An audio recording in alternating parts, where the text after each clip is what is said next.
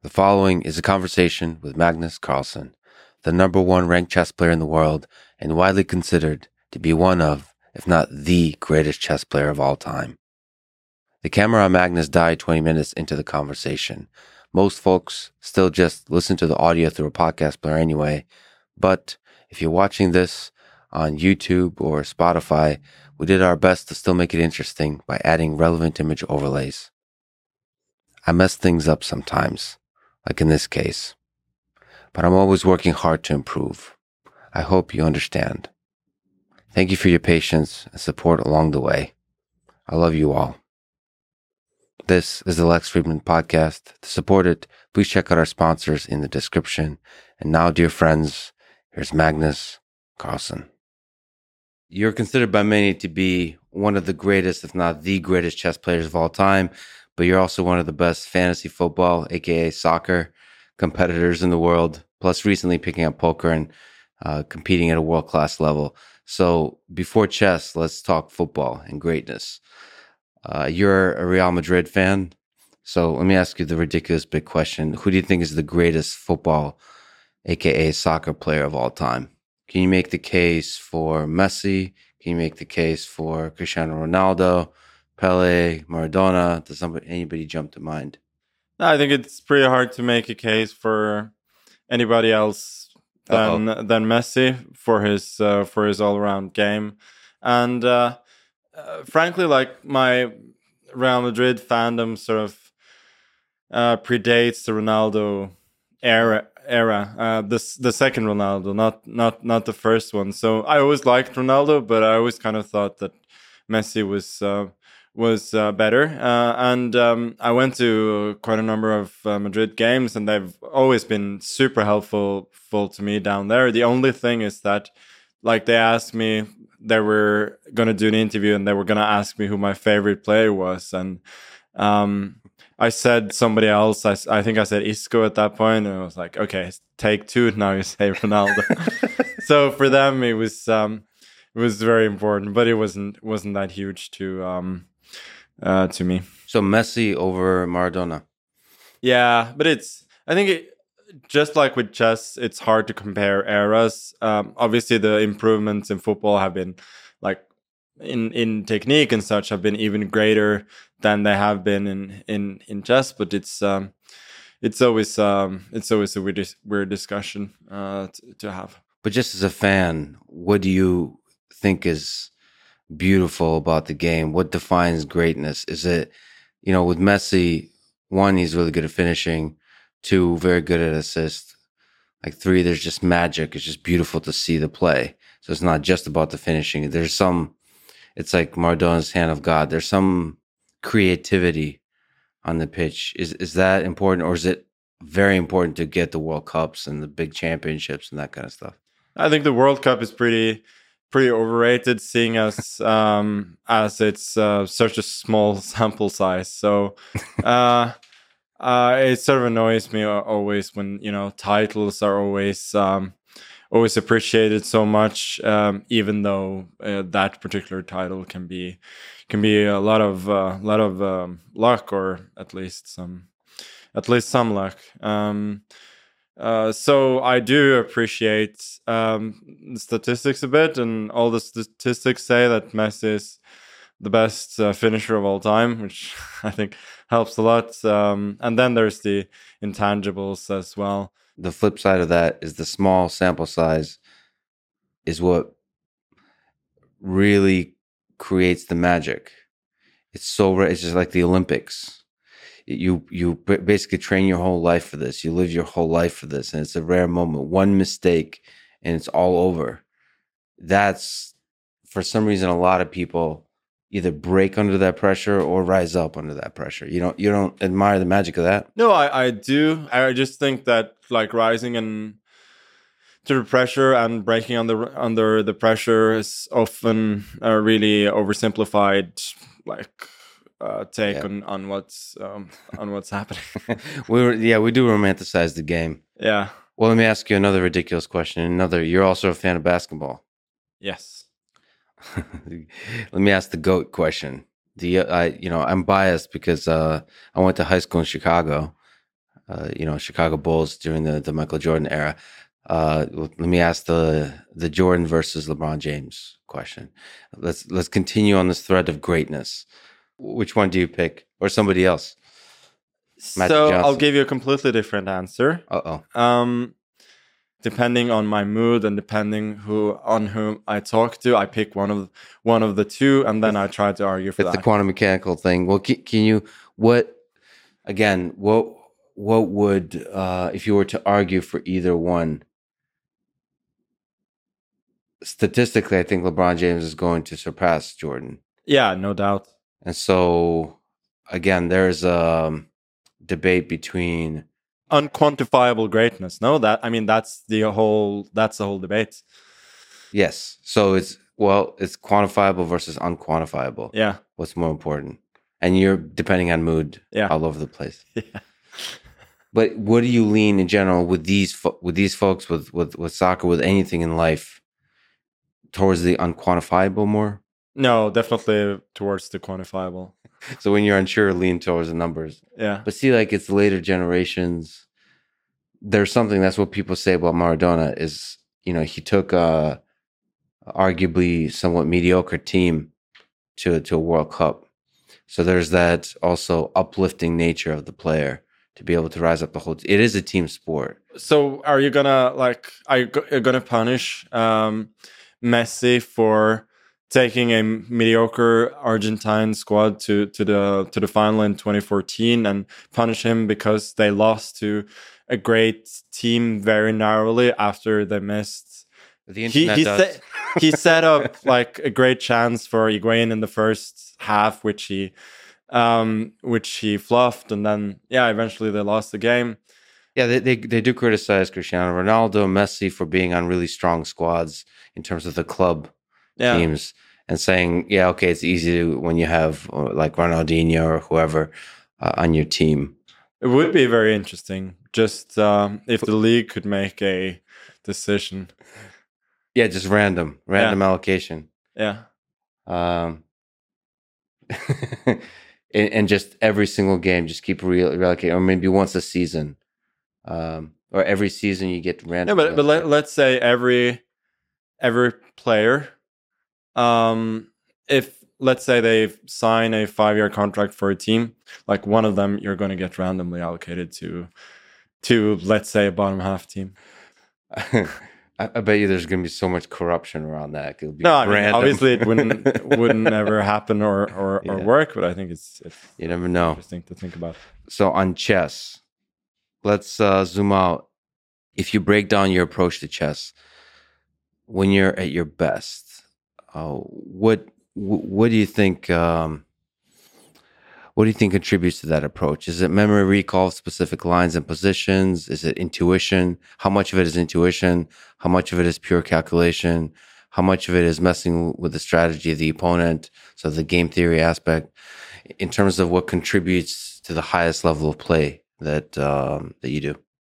I think the answer differs a little bit now from what it did eight years ago. Uh, for instance, like I've I feel like I've had like two peaks in in my career in 2014. Uh, well, 2013, 2014, and also tw- in 2019. And in those years, I, I was very different um, in terms of um, of my strength strengths. Uh, specifically in 2019, I benefited a lot from opening preparation. Uh, while in 2013, 2014, I mostly tried to avoid my uh, opponent's uh, preparation rather than that being a um, being a strength.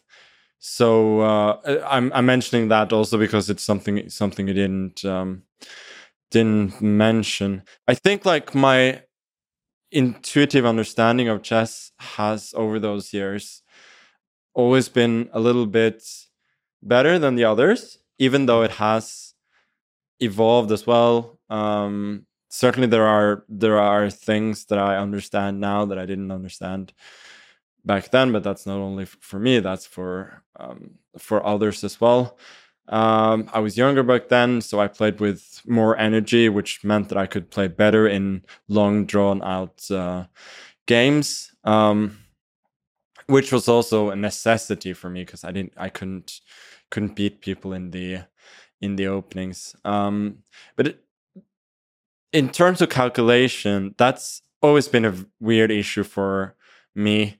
Like I've always been really, really um, bad at solving exercises in chess. Like that's been like a blind spot for me. First of all, I found it hard to concentrate on them um, and to look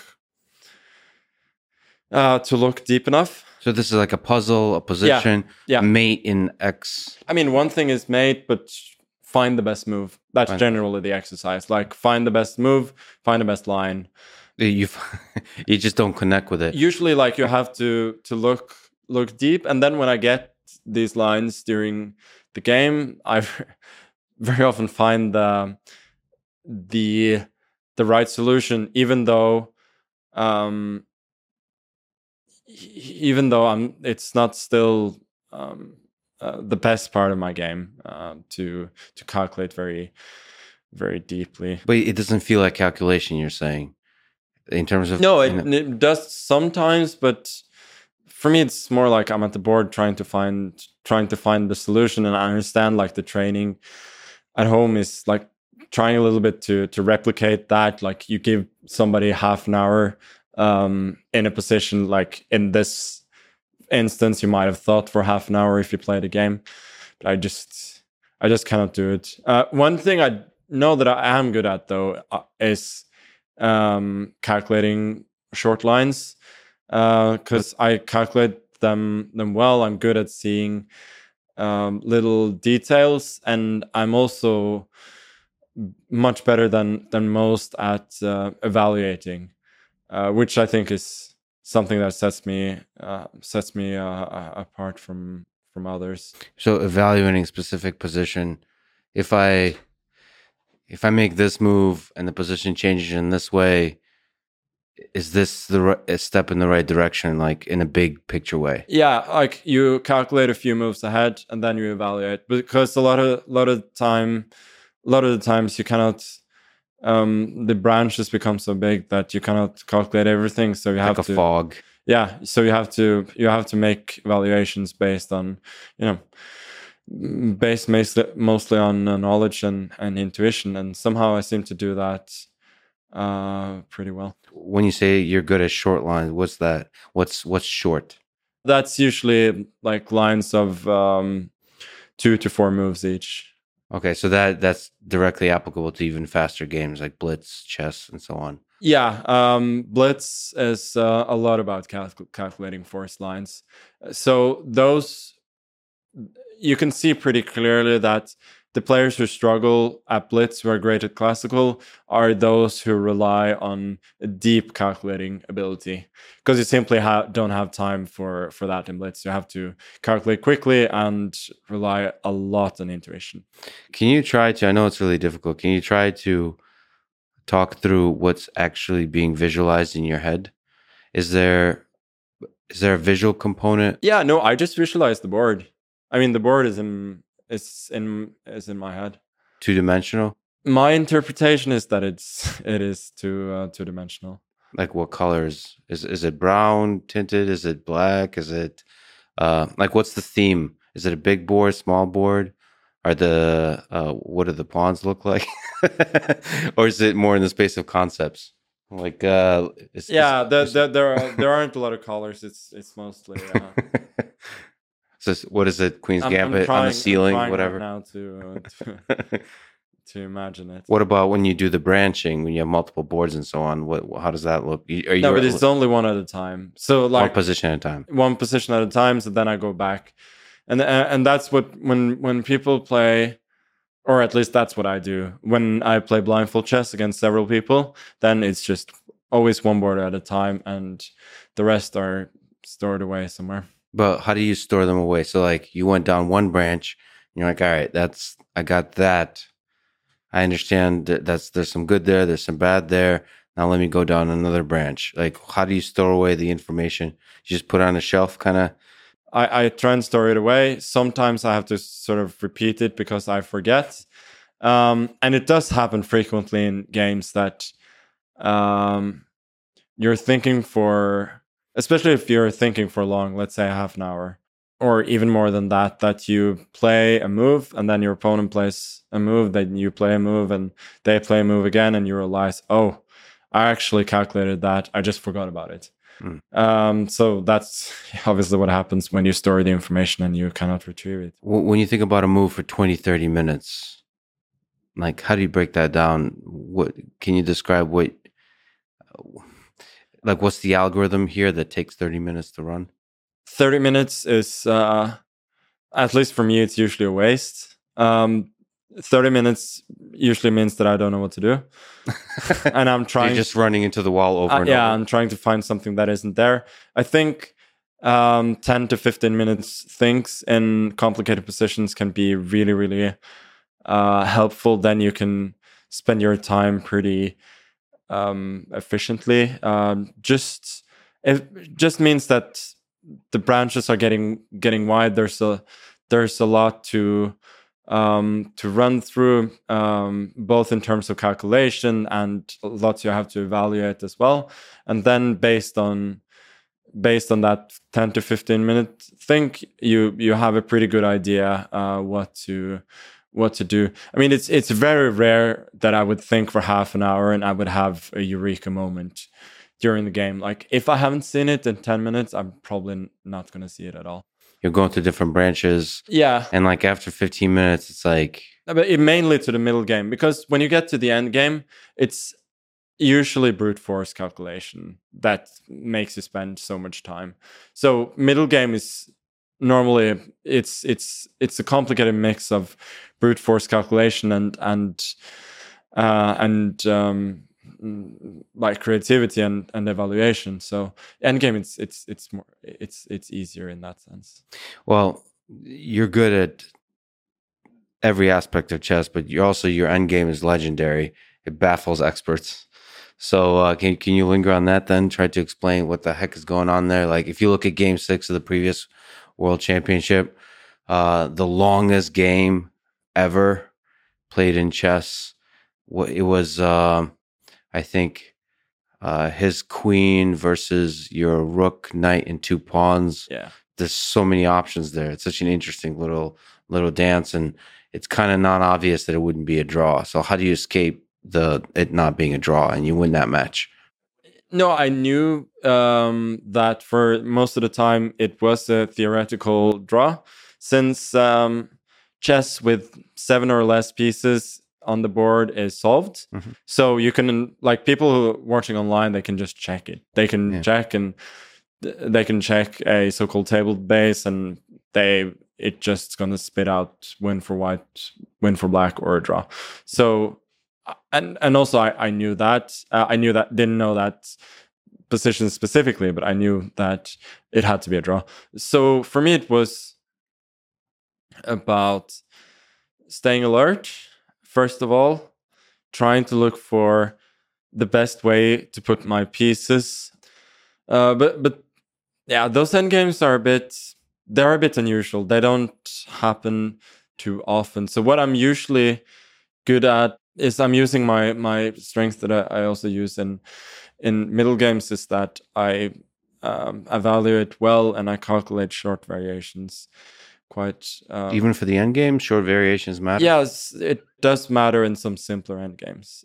Yeah. But also like there are these theoretical endgames with very few pieces like rook knights uh, and two pawns versus queens but a lot of endgames are simply defined by the queens being exchanged mm-hmm. and there are a lot of other pieces left and then it's usually not brute force it's usually more of um, understanding and evaluation and then then i can use my my strengths um, very well why are you so damn good at the end game isn't there a lot of moves from when the end game starts to when the end game finishes and you have a few pieces and you have to figure out it's like a sequence of little games that happens right like little pattern like how how does it being able to evaluate a single position lead you to evaluate a long sequence of positions that eventually lead to a checkmate?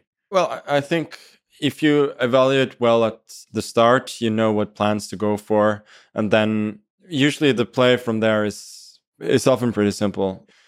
Let's say you understand how to arrange your pieces and often also how to arrange your pawns early in the end game, then that makes all all the um, all the difference. And after that is like what we call technique. Of very often, uh, that it's technique basically just mean, means that um, the moves are simple and uh, these are moves that you know a lot of players could could make. Not only not only the very strongest ones. These are moves that are kind of understood and, and known. So with evaluation you're just constantly improving a little bit and that just leads to suffocating the position and then eventually to the win. As long as you're doing the evaluation well one step at a time. To some extent. Also yeah as i said like if you evaluate it better and thus accumulated some some small advantages then you can you can often make your your your life pretty easy uh, towards the end of the end game. So you said in uh, 2019, sort of the second phase of why you're so damn good. You uh, you did a lot of opening preparation. What's the goal for you of uh, the opening game of chess? Is it to throw the opponent off from any prepared lines? Is there something you could put into words about why you're so damn good at the openings?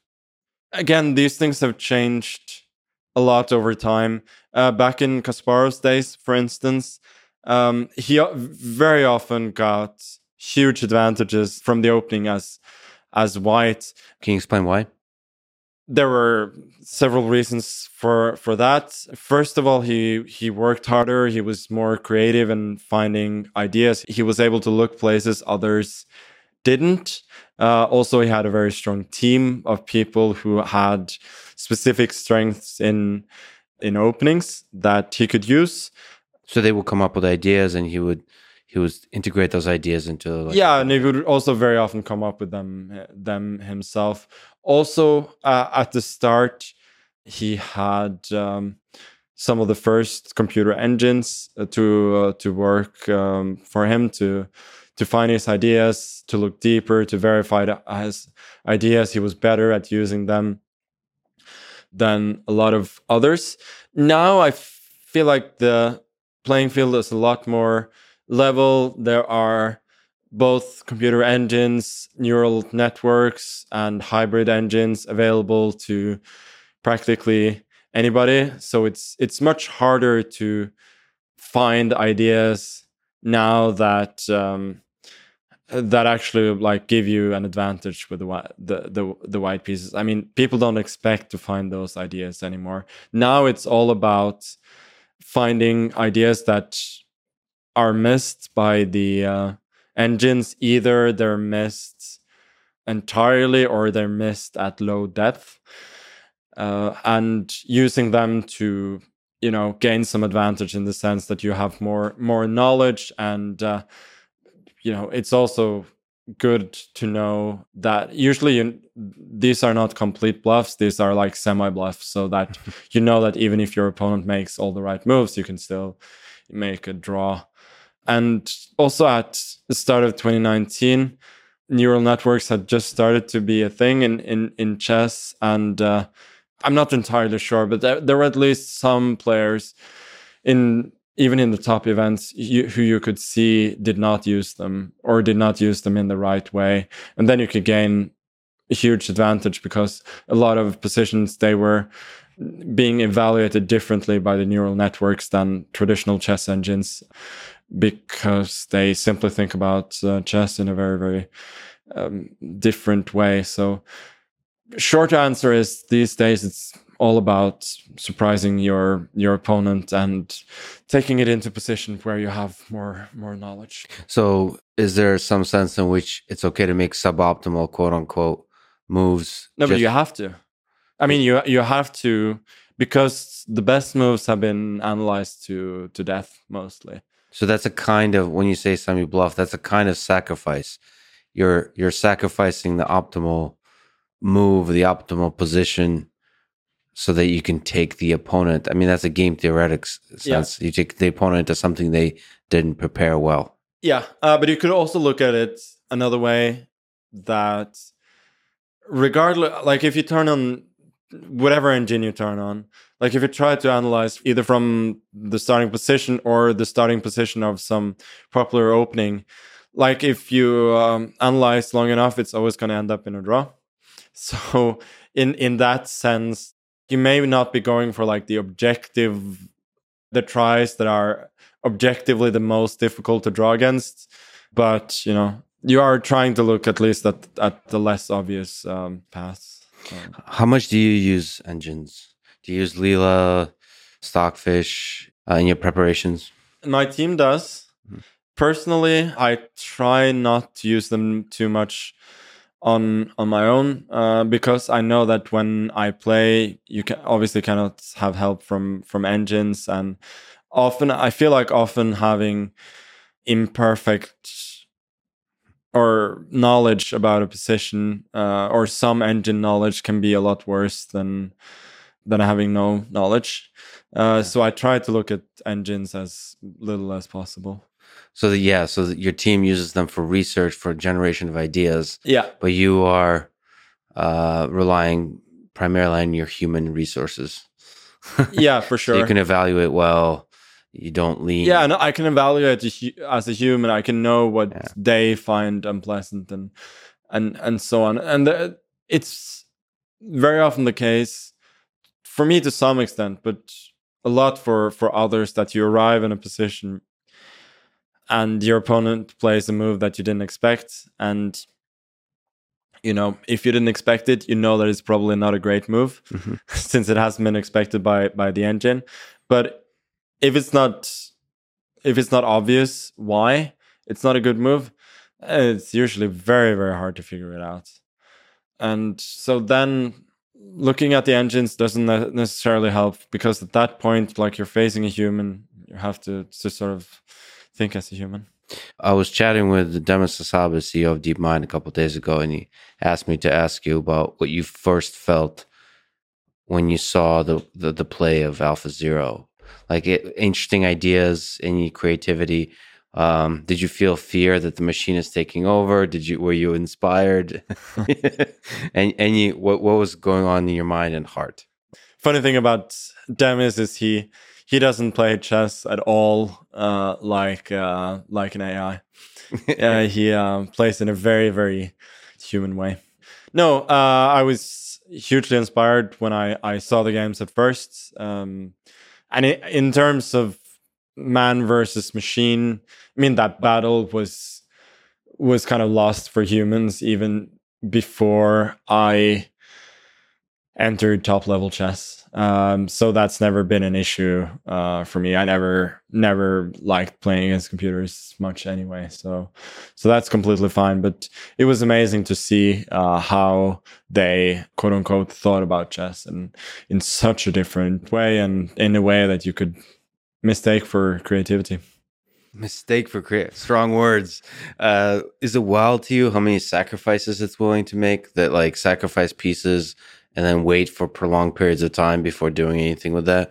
Is that is that weird to you that that's part of chess no it's also? it's one of the things that's hardest to replicate as a human as well or at least for my playing playing style. That usually when i i sacrifice i feel like i'm you know I don't do it unless I feel like I'm getting something like tangible uh, in in return, and um, like a few moves down the line. A few moves down the line, you can see that you can either retrieve the material or you can put your opponent's king under pressure or have some very like very concrete uh, positional advantage that sort of um, compensates uh, for it. Uh, for instance, in chess, so bishops and knights are fairly equivalent. Mm-hmm um, we both give them three points, but bishops are a little bit better, and especially a bishop pair is a lot better than than a bishop and a knight. So, or especially two knights, depends on the position, but like on average they are. So, like uh, sacrificing a pawn in order to get get a bishop pair. That's one of the most common sacrifices in chess. Oh, you're okay making that sacrifice? Yeah, I mean it depends on the situation, right. but generally that's fine. And there are a lot of openings that are based on that that you sacrifice a pawn for the bishop pair, and then eventually it's some sort of positional equality. Um, so that's fine, but um, the way Alpha Zero would would sacrifice a knight or sometimes two pawns, three pawns and you could see that it's looking for some sort of positional domination, but it's it's hard to understand, and it's um, it was really fascinating to see. Um, yeah, in 2019, I was sacrificing a lot of a lot of pawns, especially, and it was uh, it was a great joy. Unfortunately, it's not so easy to continue to do that. People people have found more solid opening lines since that don't allow me to to do that as often. I'm still trying both to get those positions and still trying to to learn the art of of sacrificing pieces. So uh, Demis also made a comment that was interesting to my noob chess brain, which is one of the reasons that chess is fun is because of the quote creative tension between the bishop and the knight. So you're talking about this interesting um, difference between the two pieces, that there's some kind of how would you convert that? I mean, that's like a poetic statement about chess. I think he said that why has chess been played for such a long time? Why is it so fun to play at every level? That if you can reduce it to one thing, is is it's the bishop and the and the knight, some kind of weird dynamics that they create in chess. Is there any truth to that? It sounds very good. I haven't tried a lot of other games, but I tried to play a little bit of shogi, mm-hmm. and for my noob shogi brain, mm-hmm. um, comparing it to chess, what annoyed me about that game is how much the pieces suck. Mm-hmm. Basically, you have one rook and you have one bishop that move like in chess, yeah. and the rest of the pieces are really not very powerful. So I think that's one of the attractions of chess, like how powerful, especially the queen, is. Which interesting. I kind of think makes it makes it a lot of fun. So you you think power is more fun than like variety? No, there is variety in chess as well, though. But not much more so than like like no go, no go no, or something. No no no, that's for. So like knight, I mean, they all move in different ways. They're all like weird. There's just all these weird patterns and positions that can emerge the difference in the pieces create all kinds of interesting dynamics i guess is what i'm trying to say. Yeah and i guess it is quite fascinating that all those years ago they created the knight and the bishop without probably realizing that they would be almost equally equally strong with such different qualities. That's uh, crazy that this you know the, the, like when you design computer games it's it's like an art form it's science and an art to to balance it. You know, you talk about StarCraft and all those games, like so that you can have competitive play at the highest level with all those different units. And in, in the case of chess, it's different pieces. And they somehow designed a game that was super competitive. But there's probably some kind of natural selection that the chess just wouldn't last if it, it was designed poorly. Yeah, and I think the, the, the rules have changed over time a little little bit. But i would be i mean speaking of games and all that i'm also interested to play other other games like chess 960 or fischer random as they call it like that you have 960 maps instead of one. Yeah so for people who don't know uh, a fischer random chess chess 960 is yeah that basically just means that the pawns are in the same way and the major pieces are uh, distributed randomly on the on the last rank. Only that there have to be obviously bishops of opposite color, and the king has to be in between the rooks so that you can castle both ways.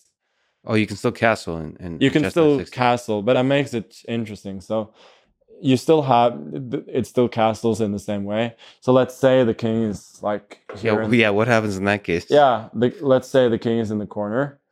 Um, so to to castle this side, you have you have to clear a whole lot of pieces. Uh, well, what would castling king, look like, though? No, the king would go here, and the rook would go there.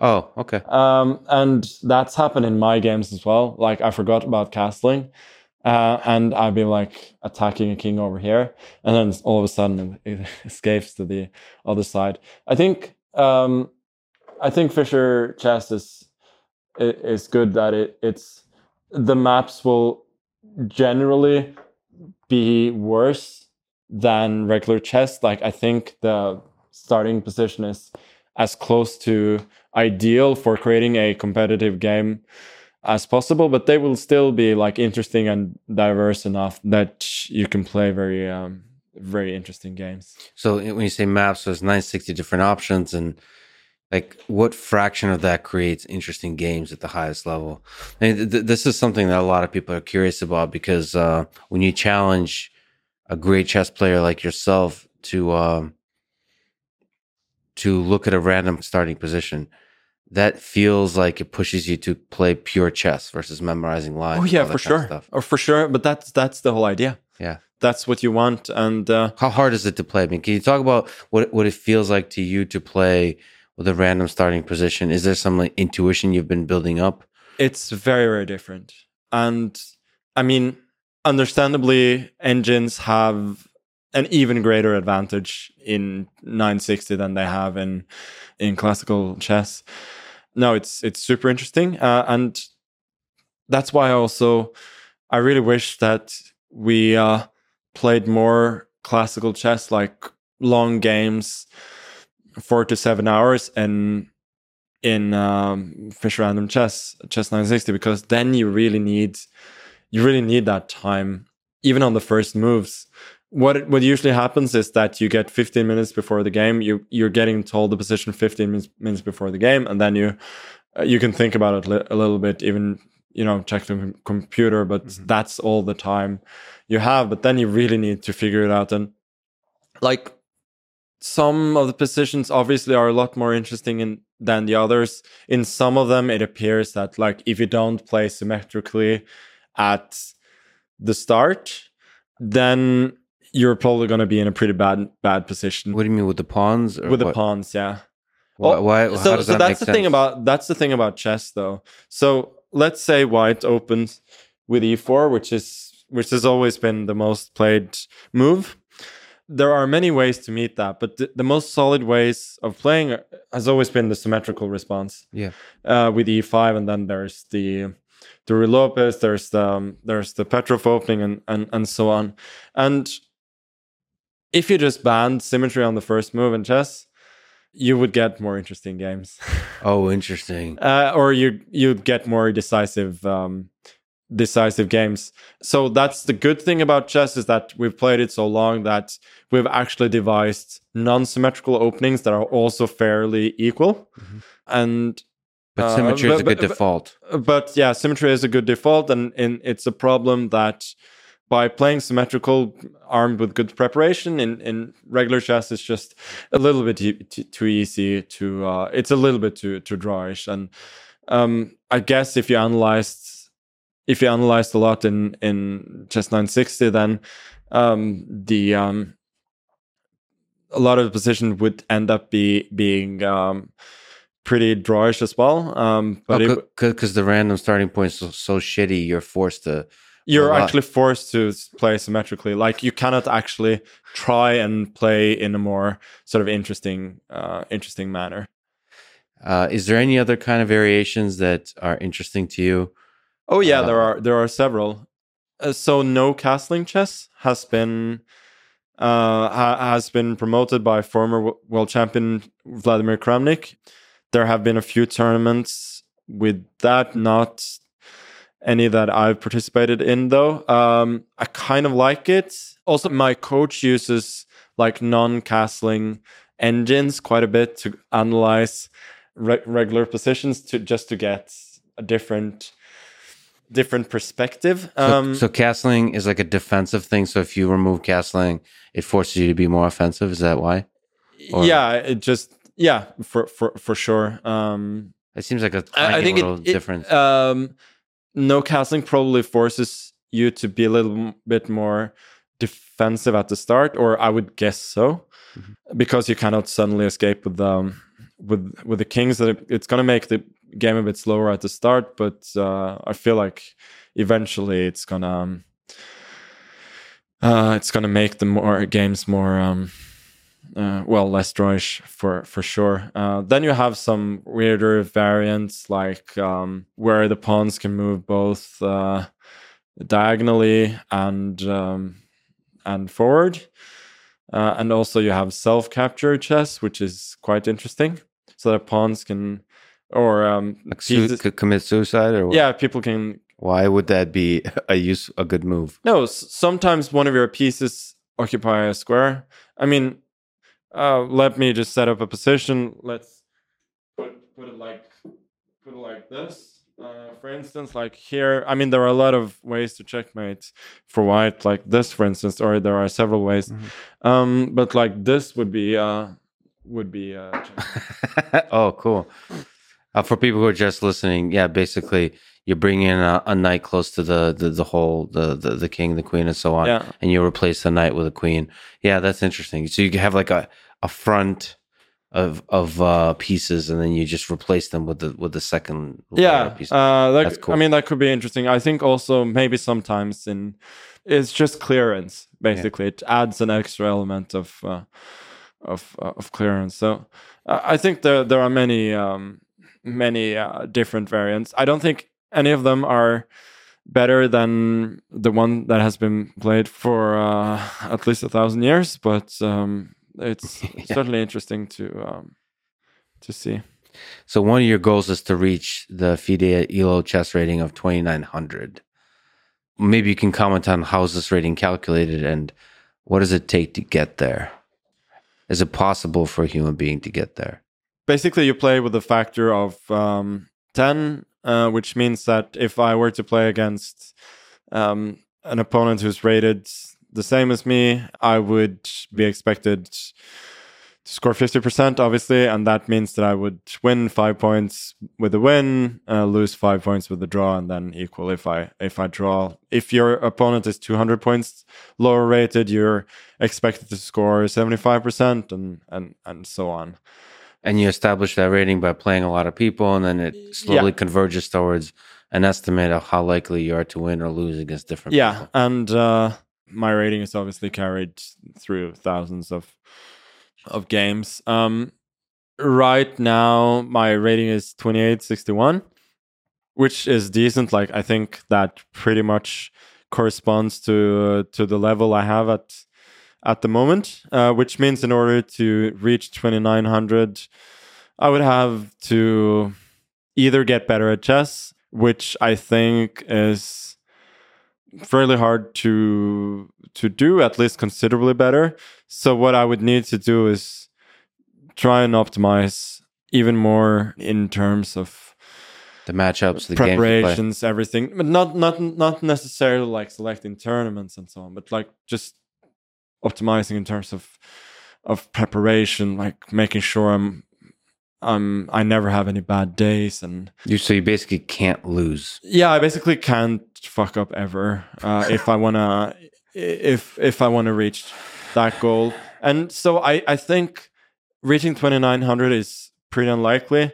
Um the reason i've set the goal is to have something to to play for to have like to have a motivation to actually try and and be at my best when I play because otherwise I'm playing to some extent mostly for for fun these days uh, in that I love to play I love to try and win but I don't have like a lot to uh, I don't have a lot lot to prove or anything uh, but that gives me at least the motivation to try and try and be at my best all, all the time which I think is something to um, to to aim for. So at the moment, I'm quite enjoying that process of um, uh, of trying to um, yeah, trying to optimize. What would you say motivates you in this now and in the years leading up to now?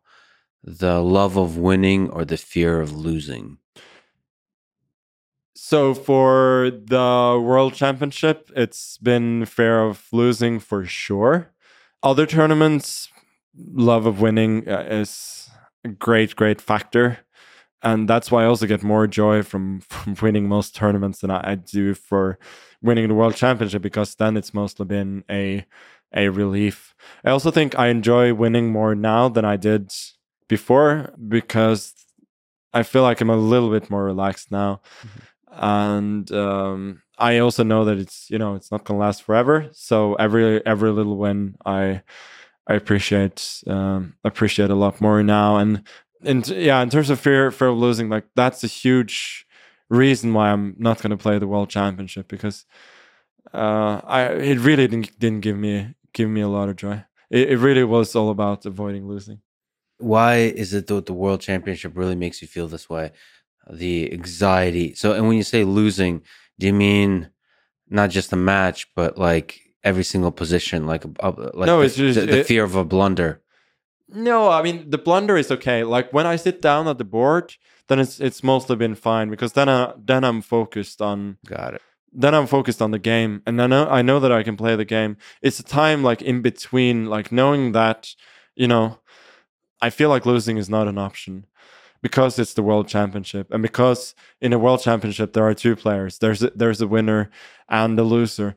If i don't win a random tournament that i play then you know i'm usually it depends on the tournament. I might be disappointed for sure might even be pretty pissed but ultimately you know you go on to the next one. With the world championship you don't go on to the next one. It's like it's years. Yeah. And it also has been like it's been a core part of my identity for a while now that I am world champion. And so there's not an option of of losing that. Yeah. Yeah, there's uh you're going to have to at least for a couple of years carry the the weight of having lost. You're the former world champion now if you lose versus the current world champion.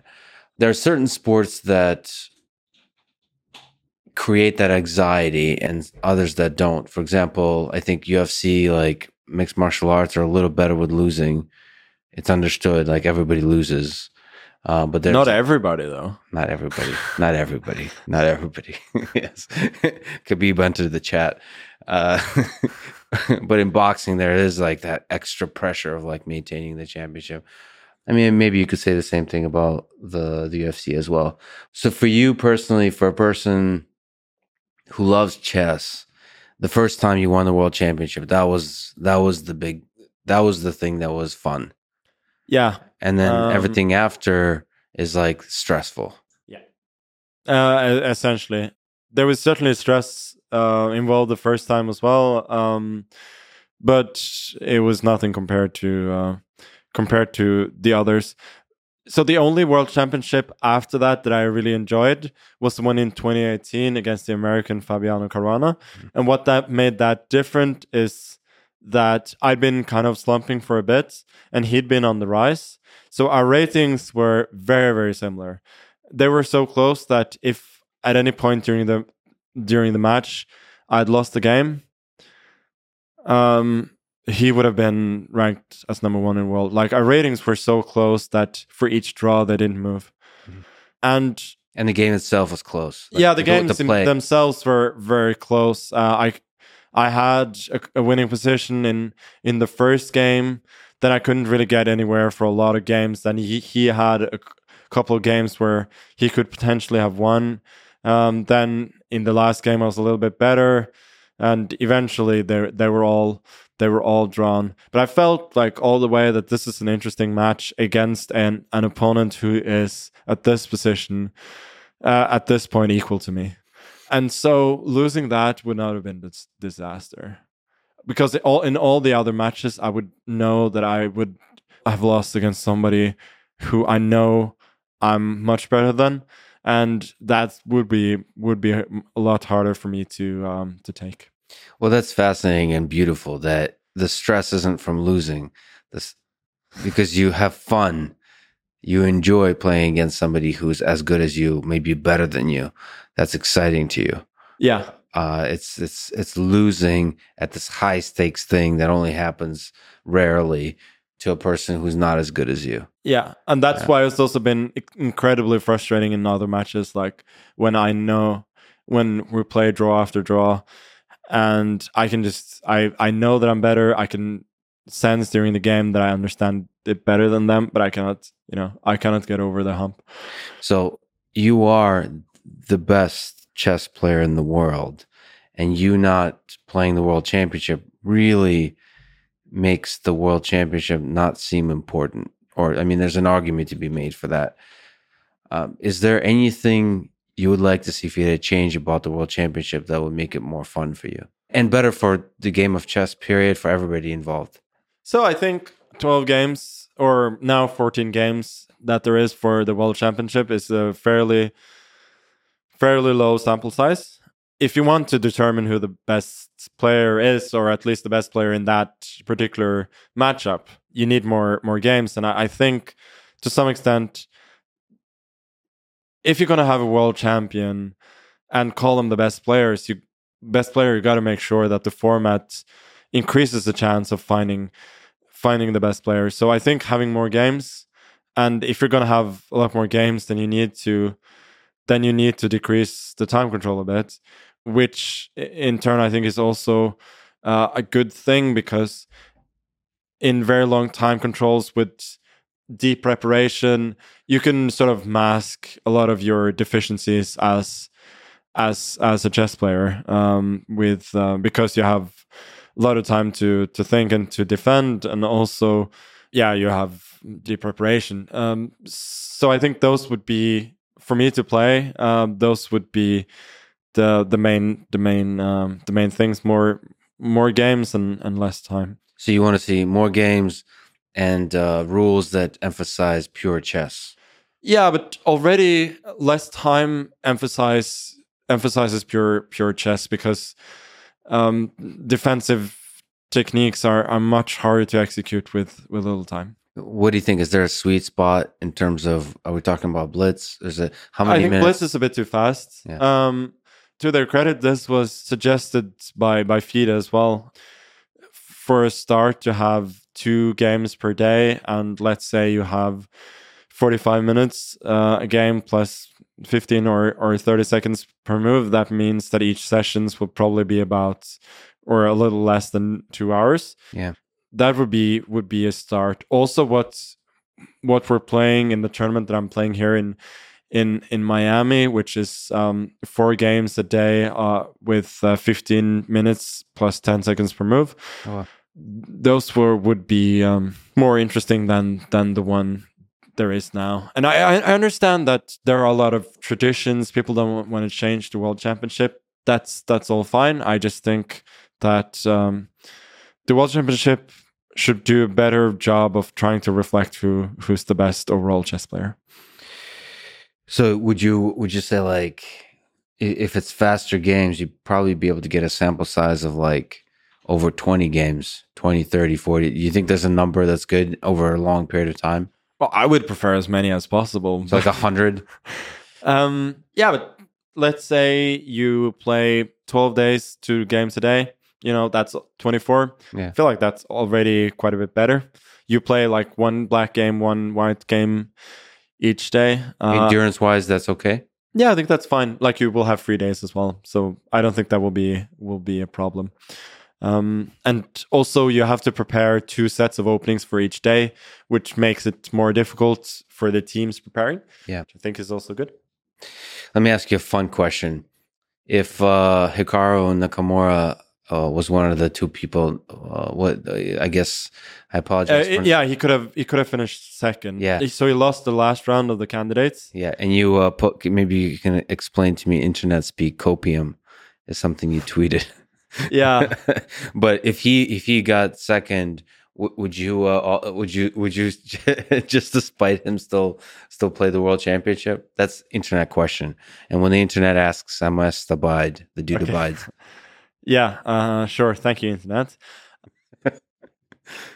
So after the last match uh, i did an interview uh, r- right after where i talked about the fact that I was unlikely to play the next one.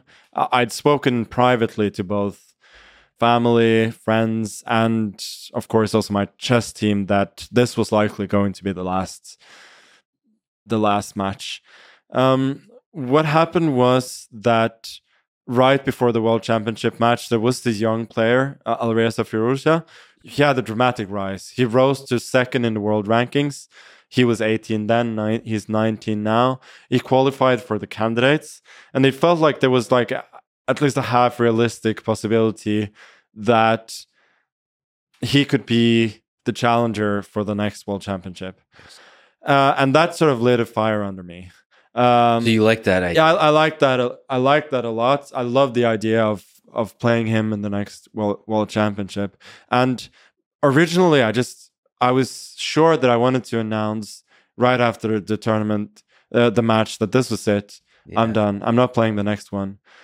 But this lit a fire under me. So that made me think, you know, this actually motivates me. And yeah. I just wanted to get it out there for several reasons to create more hype about the candidates, mm-hmm. to like sort of motivate myself a little bit, may- maybe motivate him. Also, obviously, I wanted to give people and people a heads up for the candidates that you might be playing for more than more than first place. Like normally, yeah. the candidates is it's first place or bust. It's like the world yeah. championship. Um, yeah. And and then so Nakamura was one of ma- many people who just didn't believe me. Yeah. Which is fair because I've talked before about not not necessarily wanting to to defend again, but I never like talked as concretely or was as serious as this time. So he simply didn't believe me, and he was very vocal about that. And he said nobody believed me, none, none, none of the players, which may or may not have been true. And then yeah, he lost he lost the last game and he didn't didn't qualify. But to answer the question, no, I'd already at that point decided that I wouldn't wouldn't play. I would have liked it less if he had if he had not lost the last round. But the decision was But made. the decision was already um was already made. Does it uh does it break your heart a little bit that you're walking away from it? in all the ways that you mentioned that it's just not fun there's a, a, a, bunch of ways that it doesn't seem to bring out the best kind of chess it doesn't bring out the best out of you in the particular opponents involved does it just break your heart a little bit like you're walking away from something or maybe the entire chess community is walking away from a kind of a, a historic event that was so important in the 20th century at least so i won the championship in 2013 I said no to the candidates in 2011. I didn't particularly like the format. I also wasn't, I was just not in the mood. I didn't want the pressure that was connected with the World Championship. And I was perfectly content at the time to play the tournaments that I did play. Um, also to to be ranked number one in the world, I was comfortable with the fact that I knew that I was I was the best, and I didn't need a title to yeah. to show others. Um, and what happened later is, I suddenly decided to play. Um, in 2013, I liked they changed the format. I, I liked it better. Um, I just decided, you know, it could be interesting. Let's try and get this. Um, there, there really wasn't more than more than that to it. It wasn't like fulfill fulfilling lifelong dream or anything. I just thought, you know, let's let's play. Um, so it's just a cool tournament. A yeah, it's, it's, a cool let's cool tournament. It's a good challenge. You know, why not? It's it's something that's could be a motivation. It motivated me to get in the in the best shape of my life that had been till then. So it was a good thing. Uh, and 2013 match brought me a lot of lot of joy as well. So I'm very very happy that I that I did that. But I never had any thoughts that I'm gonna like keep the title for for a long time. Immediately after the match in 2013, I I mean also before the match, I'd spoken against the fact that the champion is seeded into the final, which I thought was unfair. After the match, I made a proposal that we have a different system where the champion doesn't have these privileges and people's reaction, both players and uh, chess community, was general uh, generally like, okay, we're good. We don't we don't want that. You keep your privileges. And I was like, okay, whatever. So you want to fight for it every time? Yeah, I, I want that. Uh, have to ask, just in case you have an opinion, uh, if you can maybe from a fantasy chess perspective, uh, analyze uh, Ding versus Nepo, who wins? The current, the two people that would play if you're not playing. Generally, I would consider that Ding has a slightly better overall chess strength. Um, what are the strengths and weaknesses of each, if you can kind of summarize it? Um, so Nepo, he's even better at calculating short lines than I am. Um, but he can sometimes lack a little bit of little bit of depth. Uh, like he's in short lines, he's an absolute calculation monster. He's extremely uh, he's extremely quick, but he can sometimes lack a bit of depth.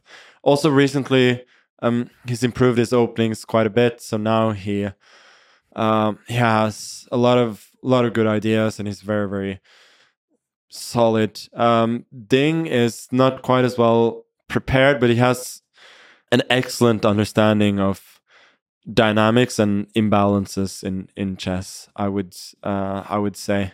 What do you mean by imbalances? Um, imbalances like bishop bishops against knights and material imbalances. He can take advantage of those. Yes, I would say he's very very good at that and understanding the you know the dynamic factors as we call them, like material versus time, uh, especially. I think Nepo got the better of him in the candidates. So, what's your sense why Ding has an edge in the in the championship? I feel like individual past results hasn't necessarily been great indicator of world championship results. Mm. Uh, I feel like over overall chess strength is more more important. I, I mean, uh, to be fair, I only think like Ding has a very small edge. Like yes. difference is not big at all. But our individual head-to-head record was probably the main reason that a lot of people thought Nepo had a good chance against me as well. It was like four to one in his favor before the match, but that was just another example of why that may not necessarily mean anything. Also, in our case, it was a very very low sample size. I, th- I think about the size of of the of of the match in total, fourteen games, and that generally doesn't doesn't mean much. How close were those games? Would you say in your mind for the previous championship? Uh, so th- that game six, where it was a turning point where you won, um, was there any doubt in your mind that you know, like if you do a much larger sample size, that you'll get the better of Nepo? No, no, larger larger sample size is always good for me so World Championship is it's it's a great parallel to to football because it's a low scoring game. And if the better player or the better team scores, they win most of the time. Oh, that's generally for for big for championships or in general. Yeah, for for championships, like they generally generally win uh, because the other slightly weaker team they're good enough to defend to make it very, very difficult for the others. But when they actually have to create the chances, then they have no chance. And then it very often ends with a blowout, as it did in our our match. If I hadn't won game six, it probably would have been very, very close. He might have edged it. There's obviously a bigger chance that I I would have edged it. But this is just what happens a lot in in chess, but also in in, in football that matches are close and then they somebody uh, scores. somebody scores and, and then, then, things things change. And this gives people the illusion that the matchup was very close. Yeah. Which while actually it just means that the nature of the game makes the matches close very often but it's always much more likely that one of the teams is gonna or one of the players is gonna break away than the others. And in other matches as well even though a lot of people before the match in 2016 uh, against uh, um, against Karyakin, uh, there were people who thought before the match that I was massively overrated as as as a favorite, and that essentially the match was pretty pretty close, like whatever uh, 60 40, or some people even said like 55 45. And what I felt was that the match went very very wrong for me and I still won. Uh, and some people saw that as an indication that the pre-match probabilities were probably a bit closer than people thought. Well, I would look at it in that in the way that everything went wrong, and I I still I still won, which probably means that I was pretty big favorite to begin with. I do have a question too about that match, but first, so Sergei Karyakin was originally a qualifier for the candidate, candidate tournament, but was disqualified for breaching the FIDE code of ethics after publicly expressing approval for the 2022 Russian invasion of Ukraine. When you look at the Cold War some of the U.S. versus Russian games of the past, does politics, does some of this geopolitics, politics ever creep its way into the game? Do you feel the pressure, the immensity of that, as it does sometimes for the Olympics? You know, these big nations playing each other, competing against each other, almost like fighting out in a in a friendly way the battles, the tensions that they have in the space of geopolitics. Yeah, I think it still does. So the president of the World Chess Federation, who was just reelected, is is is a Russian. Like I like him personally, uh, for sure. Uh, but he is quite connected to the Kremlin, like, and it's quite clear that the Kremlin considers it at least a semi-important goal to bring the chess crown home to to Russia. So it's still it's still definitely a a factor. And I mean, I can answer for in the Karyakin case, like I don't have a strong opinion on on whether he should have been banned or not.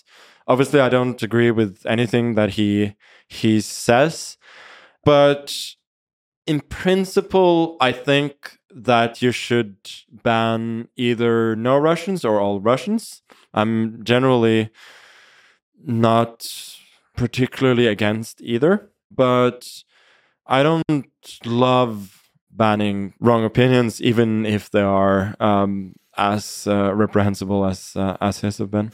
Yeah, there's something about the World Chess Championships or the Olympics where it feels like banning is counterproductive to the alleviating some of the conflicts. We don't know. This is the thing, though. Yeah, we really don't know about the the long term yeah. conflicts, and a lot of people try to do the right the right thing in this sense, which I don't really blame at all. It's just that it's just that we don't know, and I guess sometimes it's there are other ways you want to try and try and help as well. See, like within the competition, within some of those battles of U.S. versus Russia or so on of the past, there's also between the individuals. Um, maybe you'll disagree with this, but from a spectator perspective, there's still a camaraderie. Like at the end of the day, there's a thing that unites you, which which is this like appreciation of the fight over the chessboard. It's um, even if you hate each other. Yeah, no, for, for, sure. I, I think for every every match that's been, you would briefly discuss the game with your opponent after after the game, no matter how much you hate each other. And I, I think that's lovely. Uh, and Kasparov, I mean, he was quoted like one somebody in his team asked him like, why why are you talking to to Karpov after the game? Like he you hate that guy? And he's like yeah sure but he's the only one who understands me. Yeah the only one who understands. So that's uh no i think that's really lovely and i, I would love to see that in other in other areas was as well that you can regardless of what happens you can have you can have a good chat about the game. You can you can just talk about the ideas with people who who understand what you what you understand. So if you're not playing the world championships there's a lot of people who are saying that perhaps the world championships don't matter anymore. Do you think uh, there's some truth to that? I said that back a long time ago as well. That for me, I don't know if it never happened, so I don't know what would have happened. But I was thinking like the moment that I realized that I'm not the best player in the world, like I, I felt like morally I have to renounce the world championship title, you know, because it doesn't mean anything yeah. as long as you're not the best player. So the ratings really tell a, a bigger, a clearer st- story. I think so. At least, at least over time. Like I'm a lot more proud of my streak of being rated number one in the world, which is now since I think the summer of 2011. Uh, I'm a lot more proud of of that than than the World Championships. How much anxiety or, or even fear do you have before making a difficult decision on the chessboard? So when it's a high stakes game, how nervous do you get? How much anxiety do you have in all that calculations? You're sitting there for 10, 15 minutes because you're in a fog.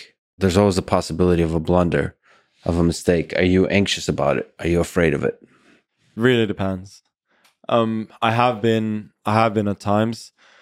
I think the most nervous I've ever been was game 10 of uh, the World Championships in 2018. I that was just a thrilling game. I was black.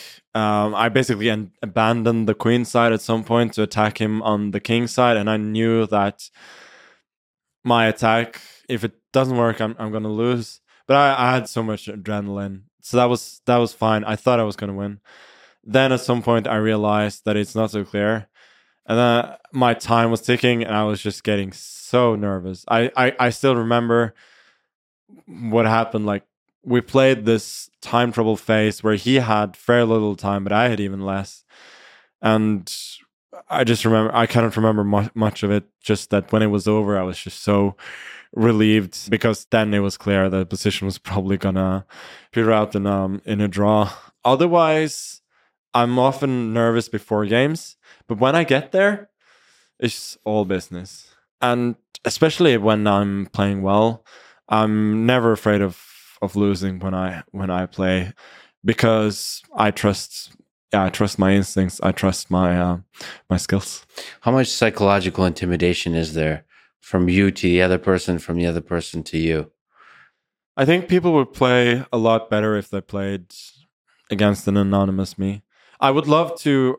Or people are scared of you. I, I, w- I would love to to have a tournament online where, let's say, you play ten of the best players in the world, and you don't for each round you don't know who you're playing.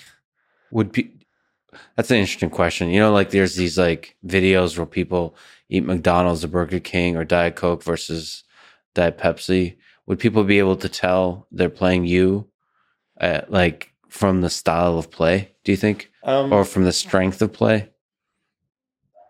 if there was a decent sample size, sure. Um, And what about you? Would you be able to tell uh, others?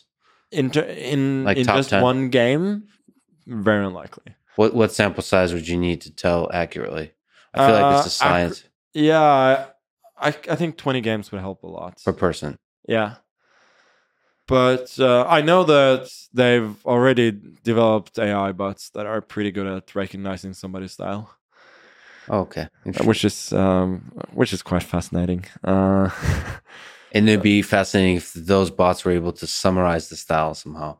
Maybe great attacking chess, like some of the same characteristics you've been describing, like great at short yeah, line calculations, all that kind of stuff. yeah. Or I just mean, talk re- shit. really- No, but really, all the best chess players, there are basically just two camps: people who are good at long, longer lines or or shorter lines. It's the hare and the tortoise, basically. and sometimes, you know, I feel like I'm the closest you can get to a a hybrid of those. Uh, because you got both uh, the you, you're good in every position, so the middle game and the end game. Yeah, and also I can I, I can think to some extent both rapidly and deeply, which a lot of people they cannot do both. Um, but I mean to to answer your question from before, I think yeah, I sometimes can get a little bit intimidated by my opponent, but it's mostly if there's something unknown. If it's mostly if it if it's something that I don't understand fully, and I, I do think, especially when I'm playing well, people they just play more timidly against me than they do against each other. Sometimes without even realizing it, and I certainly use that to my my advantage. If I sense that my opponent is apprehensive, if I sense that they're not going to necessarily take all their chances, it just means that I can take more risk, and um, I always try and try and find that uh, balance. To shake them up a little bit. Yeah. What what's been the toughest loss of your career that you remember? Would that be the um, the World Championship match? Oh yeah, for Yes. sure. Uh, Can you the ta- game, take- game eight in 2016 And who was it against? against Karyakin in in New York? Um, Can you take it through the story of that game? um, Where were you um before that game in terms of game one through seven? Yeah, so game one and two, not much happened. Uh, game three and four, I was winning in both of them, and um, normally I should definitely have converted both. I couldn't, partly due to good defense on, on his part, but mostly because I just I messed up. Uh, and then after that, games five, six, and seven, not much happened. I, w- I was getting impatient at, at, at that point. Um, so for game eight, I was probably ready to take a little bit more risks than I, I had before, which I guess was insane because I knew that he couldn't beat me unless I beat myself. uh, like he wasn't strong enough to outplay me. And that was leading to impatience somehow, and impatience.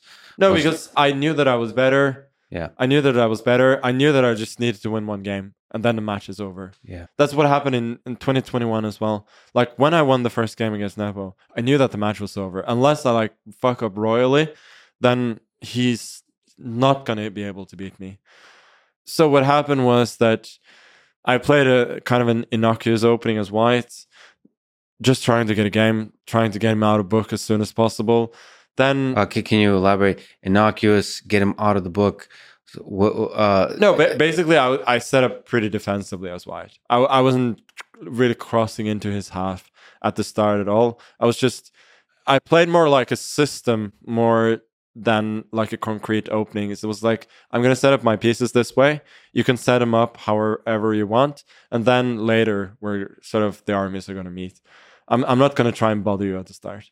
And that means you can have with as many pieces as possible, kind of pure chess in the middle game yeah, that's... w- without any of the the lines, the, the yeah, standard exactly. lines in the exactly. opening. Exactly. Okay.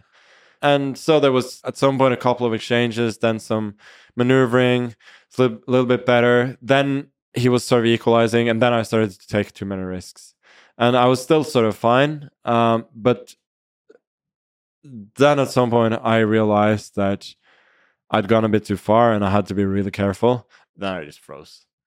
I just completely froze. Uh, mentally, like what, yeah, mentally. What, what I, happened? Do you, I realized that. I mean, all the thoughts of I might lose this. What have I done?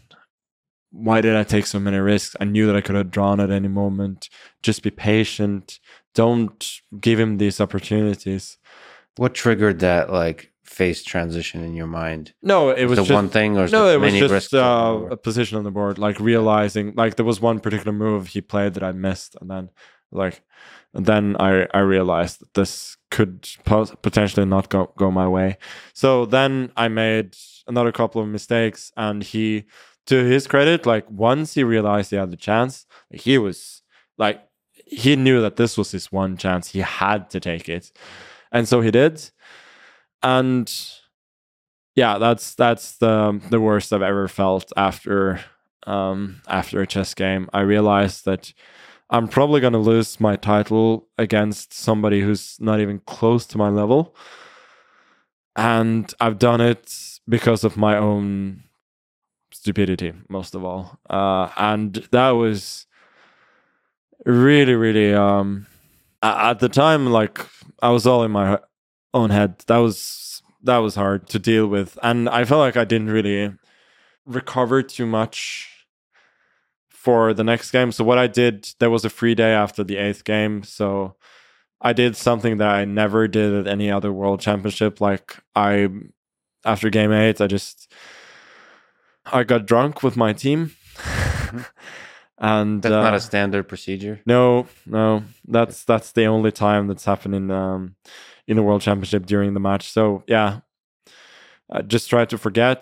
Uh, but still, before game nine, game nine, I was a little bit more relaxed, but I was still a bit nervous. Then game nine, I was almost lost as well. And then only game ten. Game ten, I was still, I wasn't in a great mood. I was really, really tense. Um, the opening was good.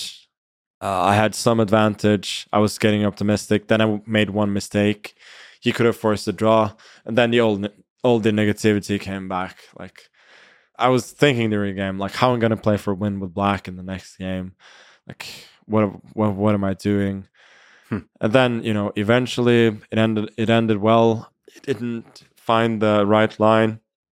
I ground him down. Actually, I played at some point pretty well in the end game. And um, after that game, like there was such a weight Lifted? lifted. No, the, I, I after that there was like no thought of losing the match whatsoever. I knew that okay, I'd basically gotten away with um, not with murder, but get gotten away with something. What can you say about the after game eight? Where are the places you've gone in your mind? Do you go to some, some dark places? We're talking about like depression. Do you think about quitting at that point? No, I mean, I, I think about quitting every time I lose the classical game, or at least I used to. Yeah, like especially if it's in a stupid way. Uh, yeah. I'm thinking like, okay, if I'm gonna gonna play like this, if I'm gonna do things that I know are wrong, then you know I might as well quit. No, that's happened. That's happened a bunch of bunch of times, and I've definitely gotten a bit more carefree about losing these days, which it's not necessarily a good thing. Like my hatred of losing led to me not losing a lot, and it also lit the fire under me that I think my performance after losses in in classical chess over the last 10 years is like over 2900 mm-hmm. like i really play well after a loss even though it's really really unpleasant so apparently like I don't think the way that I dealt with them is particularly healthy, but it, it's worked. it's worked so far. But then you've discovered now a love for winning to where ultimately longevity wise creates more fun. Yeah, for sure. Yeah. What's the perfect day in the life of Magnus Carlsen on a day of a big chess match? It doesn't have to be world championship, but if if it's if it's a chess match you care about, what uh what time do you wake up? What do you eat? Uh, it depends on when the game is, but let's say the game is at three. Uh, I'll probably wake up uh, pretty late at about eleven. Then I'll go for go for a walk. Uh, might listen to some podcasts. Maybe I'll spend a little bit of time looking at some, you know, some NBA game from last night or whatever. So not chess related stuff. No, no, no, no. Uh, then I'll I'll get back. I'll have big lunch, like usually like a big omelet with a bunch of salad and stuff. Then go to the game, win like a very nice clean game. this Perfect day. Just go back after, relax. Like the the things that make me the the happiest at tournaments is just having a good routine and uh, feeling feeling well. Um, I don't like it when too much is happening around me. So the tournament that I came from now was um, the Chess Olympiad, which is a team event. Mm-hmm. Uh, so we were Team Norway. We did horribly. Yeah, uh, I like I did okay, but the team in general did did horribly. Uh, Who won did, that? Italy. Uh, uh, no, no, Italy beat us, but Uzbekistan won in the end. Yeah. They uh, were this amazing team of young players. It was really, it was really impressive. But the thing is, like, we had a good camaraderie in the team. We had our meals together. We played a bit of football, went swimming, and I couldn't understand why things went wrong, and I still don't understand. But the thing is, for me, it was all very nice. But now I'm so happy to be on my own at a tournament, just to have my own routines, not see too many people. Yeah. Otherwise, just have like a very small team of people that I see. You are a kind of celebrity now, so you know people within the chess tournament and outside would recognize you, want to socialize, want to tell you about how much you mean to them, how much you inspire them, all that kind of stuff. Does that get in the way for you when you're like trying to really focus on on the match? Are you able to uh, block that? Like, are you able to enjoy that those little interactions and still keep your focus? Yeah, uh, most of the time that's uh, that's fine uh, as long as it's not too much. But I have to admit, when I'm at home in Norway, I I rarely go out with like without um, big headphones and something. Uh, oh, like a disguise? Oh, on my no, not oh, just not to block disguise, out the world. Just yeah. to block out the world. Yeah. Otherwise, um, don't make eye contact. Yeah. to, no, no. So the thing is, people in general are nice. I mean, people they wish me well, uh, and they don't like bother me. Also, when I have the headphones on, I don't notice as much people like turning around and Yeah. and all of that, so I can be more of in my own world. Uh, so I like that. Yeah. Uh, what about after the, the in this perfect day after the game? Do you try to analyze what happened? Do you try to think through systematically, or do you just kind of loosely think about like? No, I just around- loosely think about it. I, I've never been very structured in in that sense. Um, I know that it was always recommended that you analyze your your own games, but I, I generally felt that I mostly had a good idea about that. Like nowadays, I will like loosely see what the engine says at at a certain point if I'm curious about that. Otherwise, I usually move on to the next.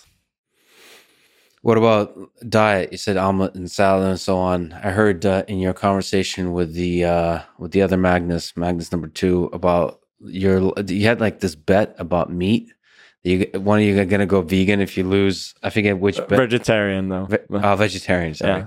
And uh, you both have an admiration for meat. Is there um, is there some aspect about optimal performance that you look for in food, like maybe eating only like once or twice a day, or a particular kind of food, like meat heavy diet? Is there anything like that, or you just try to have fun with the food? I think um, whenever I'm at tournaments, like it's very natural to eat, at least for me, to eat only twice a day. So usually I do that when I'm at home as well. Before, so you you do eat before the tournament, though. You don't you don't play fasted. No, no, no, no. Um, but I try not to eat too heavy before the game, or in general to avoid sugary stuff to have a pretty stable uh, blood sugar level. Because that's the easiest way to make mistake that your your energy levels just suddenly suddenly drop, and they don't necessarily mean need to be too high as long as they're pretty stable. Yeah. Have you ever tried playing fasted, like you know, like uh, intermittent fasting? So Oh, playing without having eaten. I mean, the reason I ask, you know, uh, I've especially when you do a low carb diet. When I've done a personally a low carb diet, I'm able to fast for a long time, like eat once a day, maybe uh, twice a day. But I just the mind is most focused on like really difficult thinking tasks when it's fasted. It's an interesting, and a lot of people kind of talk about that. yeah, but you're able to kind of like zoom in, and if you're doing a low carb diet, you don't have this energy. The energy stable. No, that is true. Maybe that would be interesting to try. So, what's happened for me is I played a few tournaments where I've had food poisoning, and then that generally means that you're both sleep deprived and you have no energy. Yeah. And what I've found is that it makes me to some it makes me very calm, of course, because I don't have the energy, and it makes me super creative. Like Interesting. being sleep deprived, I think in general makes you creative. Just the first thing that goes away is the ability to do the simple things. That that's that's what if it affects you the most. Like you cannot be precise.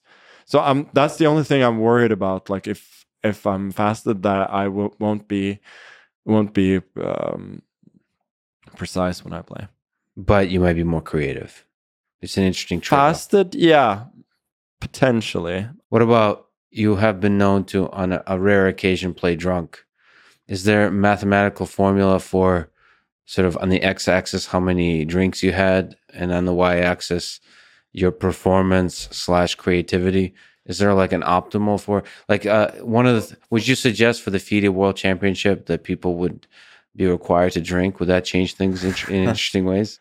Yeah, not at all. Um, maybe for rapid, but for for blitz, I think if you're playing blitz, you're mostly playing on on short calculation and intuition, and I think those are probably enhanced if you've had a little bit of little bit to drink.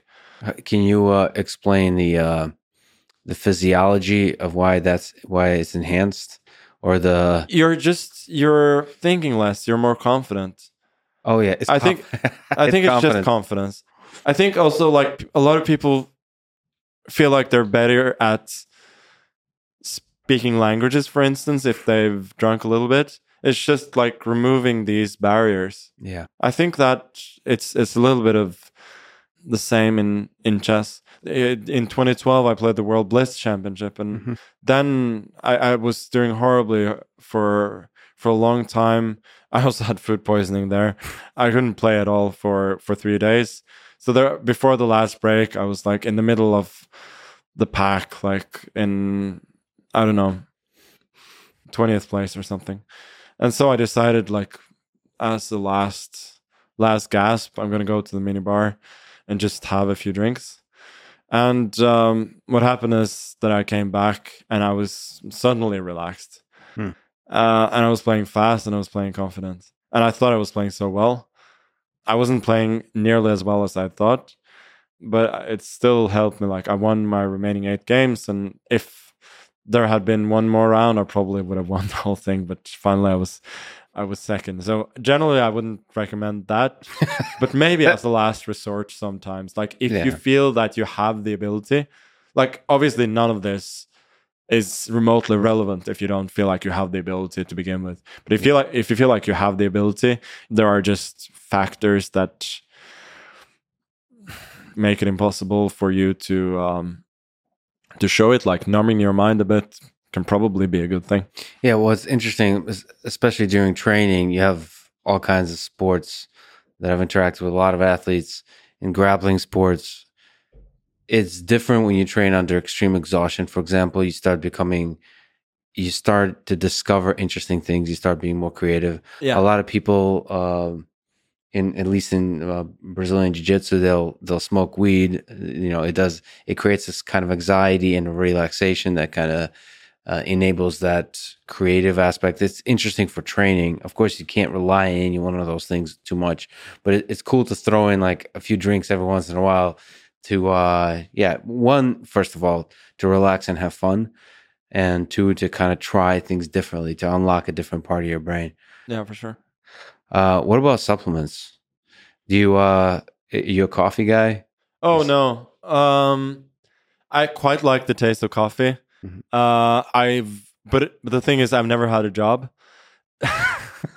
so i've never needed to wake up early yeah so my thought is basically that if I'm tired, I'm tired. That's fine.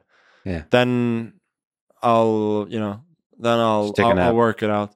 So I don't want to ever um make my brain get used to get used to coffee. Like if you see me drinking coffee, that's that probably means that I'm massively massively hungover and I don't I just want want to try anything to to make my brain work.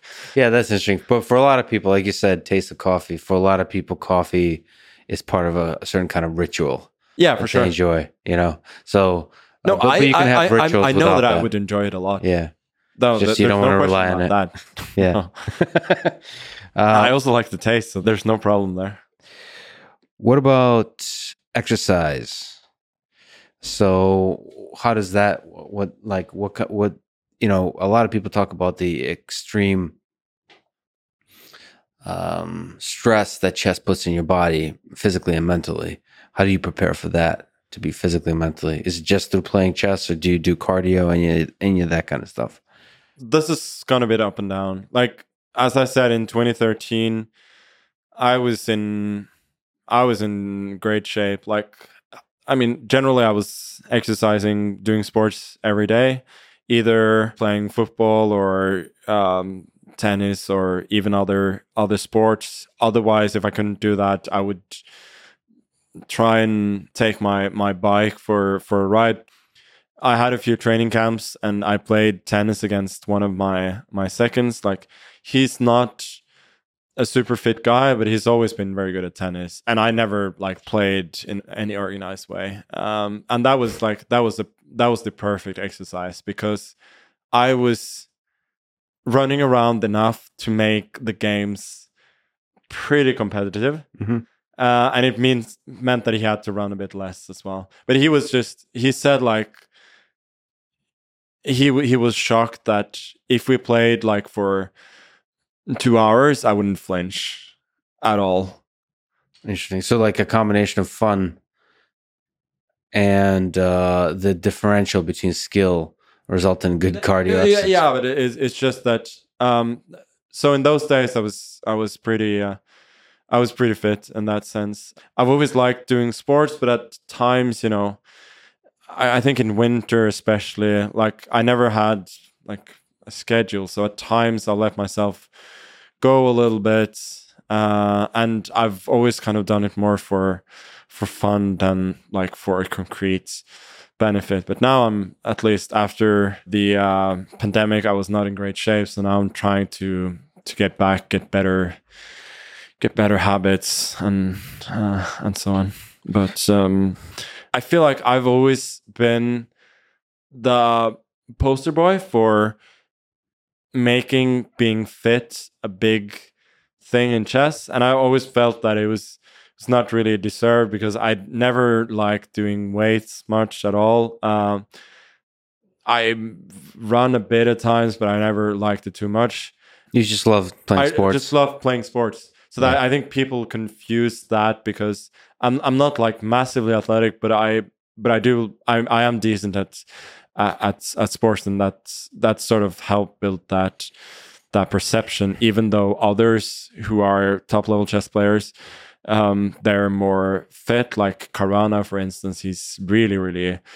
Um, his body is really really strong. It's just that he doesn't he like goes to the gym and and yeah, like it the- doesn't play sports, that's that's the that's the difference. and the thing about sports is also is just uh it's an escape it, ma- it helps you forget for for a brief moment about like the the obsessions the pursuits of of the main thing which is chess Yeah, for Yeah. for uh for sure. And I think it's it also helps your main pursuit to feel that you're um even if not mastering but like doing well in something um in something else like I found that if I just juggle a ball that makes me feel better before a game. so a, a s- It's like skilled a juggler, activity juggler football. Yeah. yeah skill, skilled activity that you can improve on over time it fo- it like flexes the same kind of muscle but on the thing that you're much worse at Yeah. uh it it focuses you relaxes you that's really interesting what uh what's the perfect day in the life of magnus carlsen when he's training so like what's a good training regimen in terms of you know daily kind of training that you have to put in across many uh, days months and years uh, to just keep yourself sharp in terms of chess I would say when I'm at home, I do very, very little deliberate practice. I've never been that guy at all. Like I, I could never force myself to just sit down and work. So deliberate practice, just so maybe you can educate me. For some grandmasters, what would that look like? Just doing puzzles, kind of thing, or yeah, like yeah, do, doing puzzles and opening analysis. That would be the main things. studying games? Just studying games, yeah, a little bit. But I feel like that's something that I do, but it's not deliberate. It's like reading an article or reading a book. Got it. Like I love chess books. I'll read just anything, Mhm. and I'll find something interesting. so chess books that are uh, like on openings and stuff like that, or chess books that go over different games. Yeah, um, Both. books on.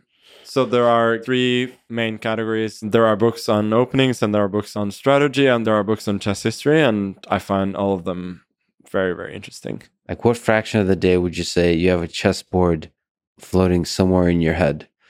Meaning, like you're thinking about it. Probably be a better question to ask how many hours a day. I don't have a chessboard Yeah. board floating in my I mean, it could be just floating there and nothing is happening, but like, I, I, you're I often do it parallel to some other activity though. and what what does that look like? Like, are you daydreaming like different?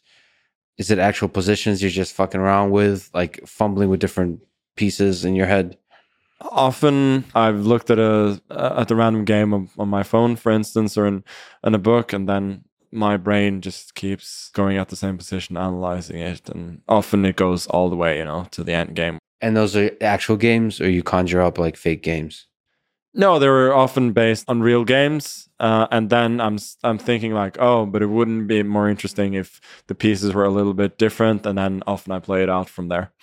So you don't have uh like you don't sit behind a computer or a chessboard and you lay out the pieces and No. then you're I'm not at all a poster boy for deliberate practice. I could never, I could never work that way. My first coach, he gave me some exercises do at home sometimes, but he realized at some point uh, that wasn't going to work yeah because I wouldn't do it really uh, or enjoy it.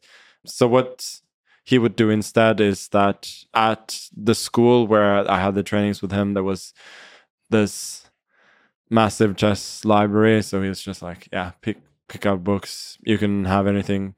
You can have anything you want. Uh, just pick out books you like, and then you give back the next time.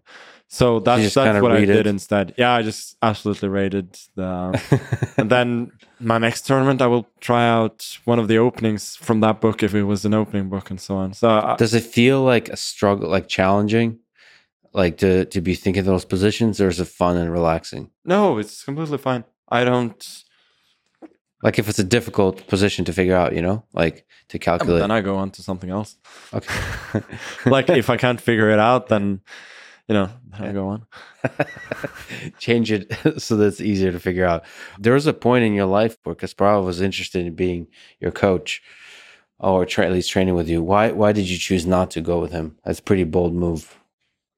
Was there a good reason for this? No, um, the first like homework exercise he gave me was to analyze. Like he picked out, I think, three or four of my worst losses, and he wanted me to to analyze them and give him my thoughts. And it wasn't that there were painful losses or anything that that was a problem. I just didn't really enjoy that.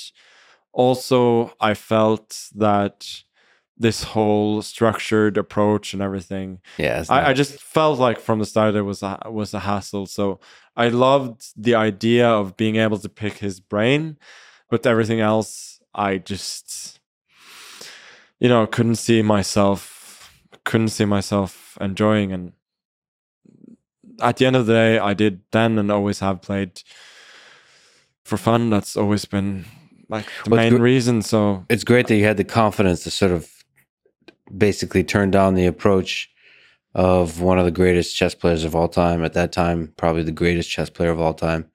I, Like- I don't think I thought of it that way. I just thought this is not for me. I want to try another way. I don't think I was particularly thinking that this is my one opportunity or anything. It was just, yeah, I don't enjoy this. Let's try something else. When you were 13, you faced Kasparov, uh, and he wasn't able to beat you. Can you go through that match? What did that feel like? How important was that? Was that how epic was that? We played three games. Uh, I lost two and I drew one. Right, th- but one draw. no, the one yes. draw. Um, And but did, didn't you say that you kind of had a better position in that? Yeah, I remember that day very well. There was a blitz game. This was a rapid tournament. And there was a blitz tournament the day before which determined the the pairings for the rapid. Um, and for people who don't know, super short games are called bullet. Kind of short games are called blitz. Semi short games are called rapid. Yeah. and classic chess, I guess, is like Yeah. very super long. yeah. Uh yeah, basically bullet is never played over the board. So in terms of over the board chess, blitz is the shortest. Rapid is like a hybrid between classical and blitz. You need to have the skills of both, and then classical is is long. The blitz tournament, which didn't go so well. Uh, like I got a couple of wins, but I was beaten badly in a lot of games, including by Garry. Mhm. And so th- there was the pairing that I had to play him, which was pretty exciting. So I remember I was so tired after the Blitz tournament, like I slept for 12 hours or something. Then I woke up like, okay, I'll turn on my computer, I'll search ChessBase for Kasparov, and we'll go from there. So before that, I hadn't spent like a lot of time specifically studying his games. And it was super intimidating because a lot of these openings I knew. I was like, oh, he was the first one to play that. Oh, that was his idea. I actually didn't know that. So I was a bit intimidated before we played. Then, of course, the first game, uh, he um, arrived a bit late because they changed the time from the first day to the other, which is a bit strange. And but everybody else had noticed it, but him. Um, then he tried to surprise me in the opening. I th- I think like psychologically uh, the situation was not so easy for him. Like clearly it would be embarrassing for him if he didn't win both games against me. Then like I was spending way too much time on my moves because I was playing Kasparov. I was double checking everything too much. Like normally I would would be playing pretty fast in those days. And then at some point I calculated better than him. He missed a crucial detail and had a much better position. I couldn't convert it though. I knew what line I had to go for uh, in order to have a chance to win. But I thought like I'll play a bit more carefully. Maybe I can win still. I couldn't, and uh, then I lost the second game pretty badly, which it wasn't majorly upsetting, but I felt that I had two black games against Kaspar, both in the Blitz and the Rapid, and I lost both of them without any fight whatsoever. I wasn't happy about that at all. That was like less than I, I thought I could be able to to do. So to me, yeah, I was proud of that, but it was a gimmick. I was like a very strong IM, but had GM strength. I was like, it can happen that a player of that strength makes a, a draw against Garry once in yeah, a while. but okay, for people but but I mean, I mean I understand that I'm I'm 13, but like still I felt a bit more gimmicky than anything. I mean, I guess it's it's a good thing that made me noticed. Uh, but apart from that, yeah. it wasn't yeah. And for people who don't know, I am as international master and uh, GM as grandmaster, and you were just on the, I guess, on the verge of becoming a, yeah. a young, a youngest grandmaster ever. I was the second youngest ever. Yeah. I think I'm like the seventh youngest now. I mean, these kids these days. Are, kids these days. Yeah. yeah. No. Okay. But I, uh, but I was the youngest grandmaster at the, at the time. Uh, at the time, in, right. in, the world. Yeah. Yeah. So there is a you know you say it's gimmicky, but there's a romantic notion. Is the especially as things have turned out, right? Like. No, for sure. And have you talked to Garry since then about that? No, not really. I I, don't, I think he's embarrassed about. He's still bitter. You think? no, I don't think he's he's bitter, but I, I think the game in itself was was a bit embarrassing for him. Uh, so even he can't see past like is. No, like, no, no, no. I think he's completely fine with that. I think like in retrospect, it's a good story. He appreciates he appreciates that. I don't think that's the problem, but it never made sense for me to broach the subject with him. Yeah, I, I just I, it's funny just having interacted with Garry, now having talked to you. There is a, a little thing you still hate losing, no matter how beautiful like that moment is, because it's like it, in in a way it's a passing of the baton from like one great champion to another. Yeah. Right. But like you, you still just don't like the fact that you didn't play a good game from a Garry Garry's perspective.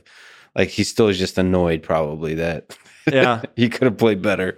And we did so we did work together in 2009 quite a lot, and that corporation ended um, early 2010. But we did play a lot of training games in 2009, which was interesting because he was still very very strong, and at that time it was fairly equal. Like he was outplaying me quite a bit, but I was I was fighting well, so it was it was pretty um pretty even then. Um, so I, I, mean, I appreciate those games a lot more than some random game from when yeah. I was 13. And I maybe I just don't know what I'm talking about, but I've always found it, at least based on that game, you couldn't tell that I was going to take his.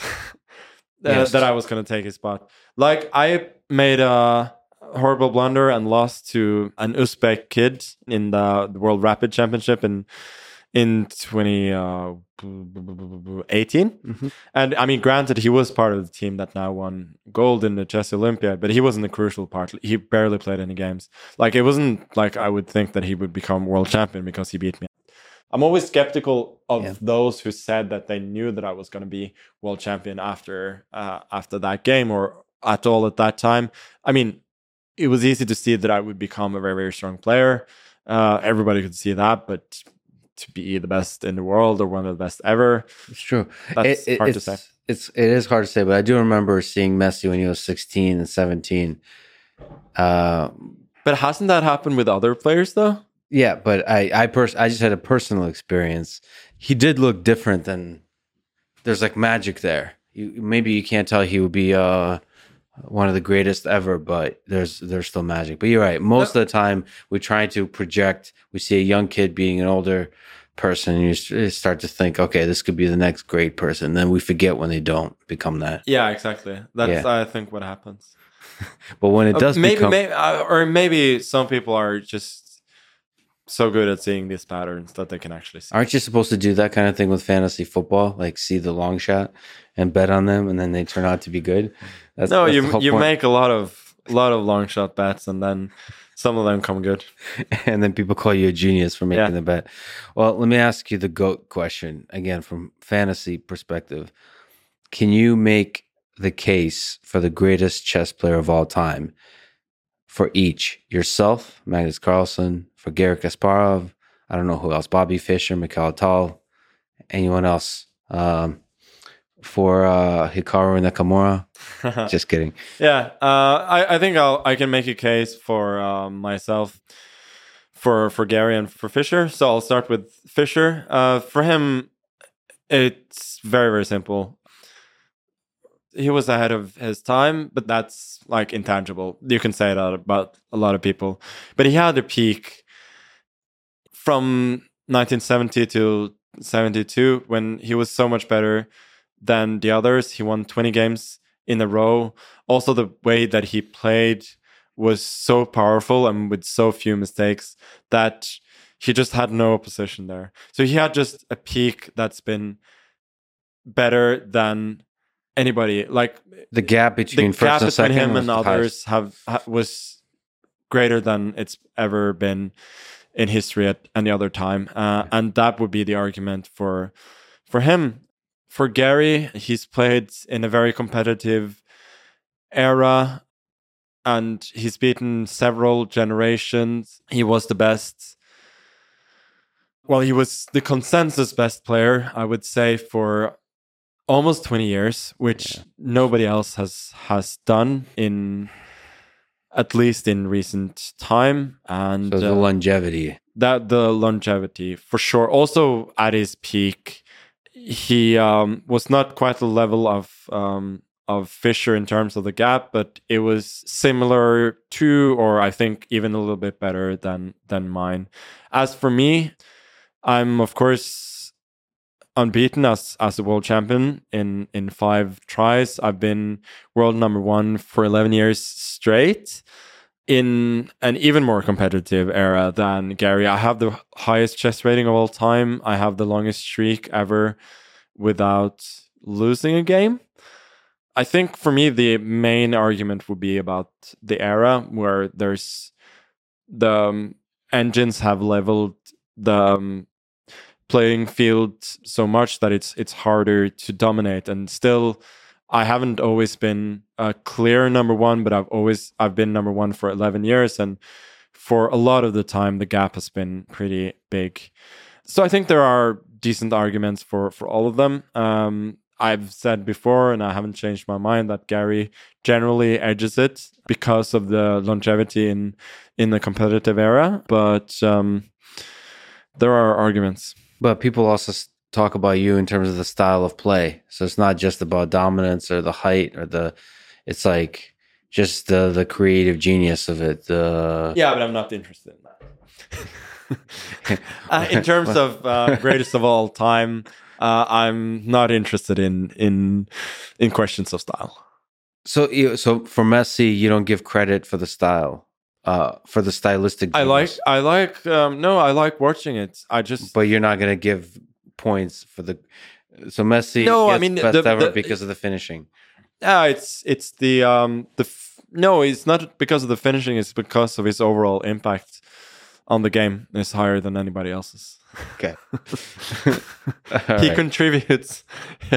he can just contributes more to winning than anybody else does what's um so you, are somebody who was advocated for and has done quite a bit of study of classic games. What would you say is um i mean maybe the number one or maybe top three games of chess ever played? It doesn't interest me at all. You don't think of the those no i don't think of it. I, I mean i try to I find the games interesting. I try to learn from them, but like trying to to rank them has never interested me. What what what games pop out to you as like super interesting? Then is there is there things like where idea like old school games where there's like interesting ideas that uh um, that you go back or like you you find surprising and pretty cool that that that those ideas were developed back then is um, there something that jumps to mind yeah there are several games of young kasparov like before he became world champion if you're gonna ask for like my favorite player or favorite style, that's probably young Kasparov. Young Kasparov. Can you describe stylistically or in any other way what what young Kasparov was like that you're that you like? Uh, it was just an overflow energy in his play. So aggressive. Yeah, extre- extremely aggressive, dynamic chess. It probably appeals to me a lot because these are the things that I cannot do as well. Uh, that it just feels very special to me. But yeah, in terms of games, I never never thought about that too much. Is there uh, memories, big or small, weird, surprising, uh, just any kind of beautiful anecdote um, from your chess career? Like stuff that pops out that people might not know about. Just stuff when you look back, it just makes you smile. No, so I'll tell you about the um, most satisfying tournament victory of my career. Mm-hmm. Yeah. Um, so that was the Norwegian Championship under 11 in 2000 before that tournament, I was super anxious because I started like kind of late at chess. I, I played my first tournament when I was eight and a half, and a lot of my competitors had already played for for a couple of years or even three, four years at that point. And the first time I so I played the under eleven championship in '99. I was like a little over the middle of the pack. I'd, I'd never played against any of them before, so I didn't know what to expect at all. And then over the next year, I was like edging a little bit closer. In each tournament, I felt like I was getting a little bit better. And when we had the championship, I knew that I was ready, that I was now at the same level of the best players. I was so anxious to to show it. I remember I was just the feeling of excitement and nervousness before the tournament was incredible. The tournament was weird because I started out, I gave away a draw to a weaker player whom I shouldn't have drawn to. And then I drew against the other guy who was clearly like the best or second best. And uh, and at that point I thought it was over because I thought he wouldn't he wouldn't give away points to others. And then the very next day he lost to somebody. So the the rest of the tournament it was just like I was always like playing my game and watching his. And we both won the rest of our games, but it meant that I was half a point ahead. Like the feeling when I realized that I was going to win, um, that was just so amazing. It was like the first time that I was the best at my age. And at that point, you're hooked. Yeah, at that point, I realized, you know, this I could actually be very good at this. So you you you kind of saw where did you think your ceiling would be? Did you see that? Do you th- did you see that one day you could be the number one? No, I didn't. Person? I didn't think that was possible at all. Um, but when did you first? I thought I could be the best in Norway. The best in Norway at that point. When did you be- first? Because like I started relatively late, right? So, I, and yeah. also like I knew that I studied a lot more than the others. I knew that I had a passion that they didn't have. They saw chess as something like it was you know it was a hobby. It was like an activity. It was like um it was like going to to football practice or any other sports like you go you practice like once or twice a week and then you play a tournament at the weekend. That's that's what you did. For me it wasn't like that. Like i would go with my books and my board every day after school. Uh, and I wouldn't, I would just constantly be trying to learn new things. I had like two hours of internet time on the computer each week. and I would always spend them on on chess. like um, yeah. I think before I was 13 or 14, I'd never opened a browser for any other reason than to play chess.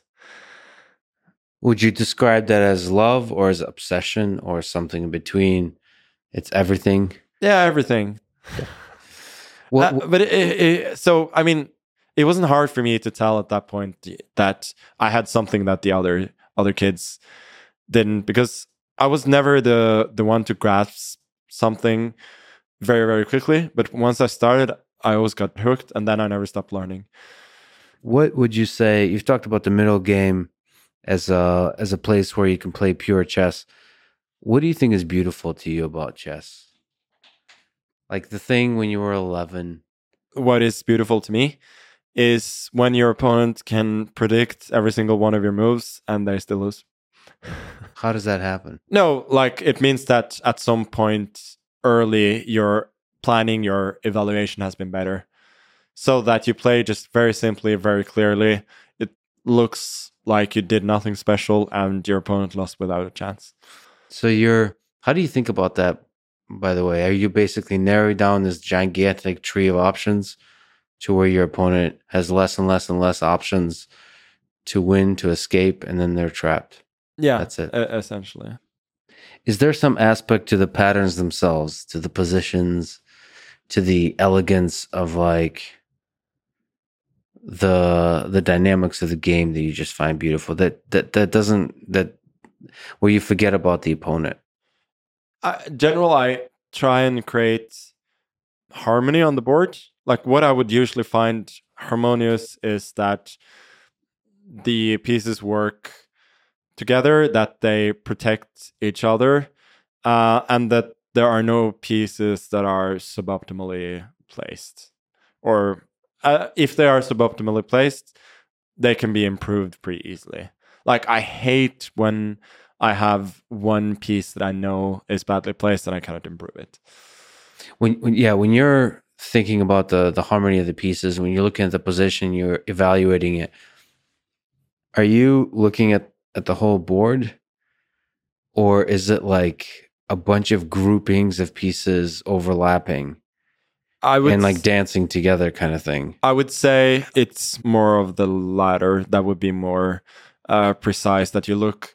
I mean, I look mostly closer to the middle, but then I would focus on one. Like there are usually like one grouping of pieces on one side, and then some more closer to the the other side. So I would um, I would think of it a little bit that way. So and everything is kind of gravitating to the middle. If it's going well, then yes. and in harmony. Yeah, in, in, in harmony. Or like if you can control the middle, you can more easily attack on both sides.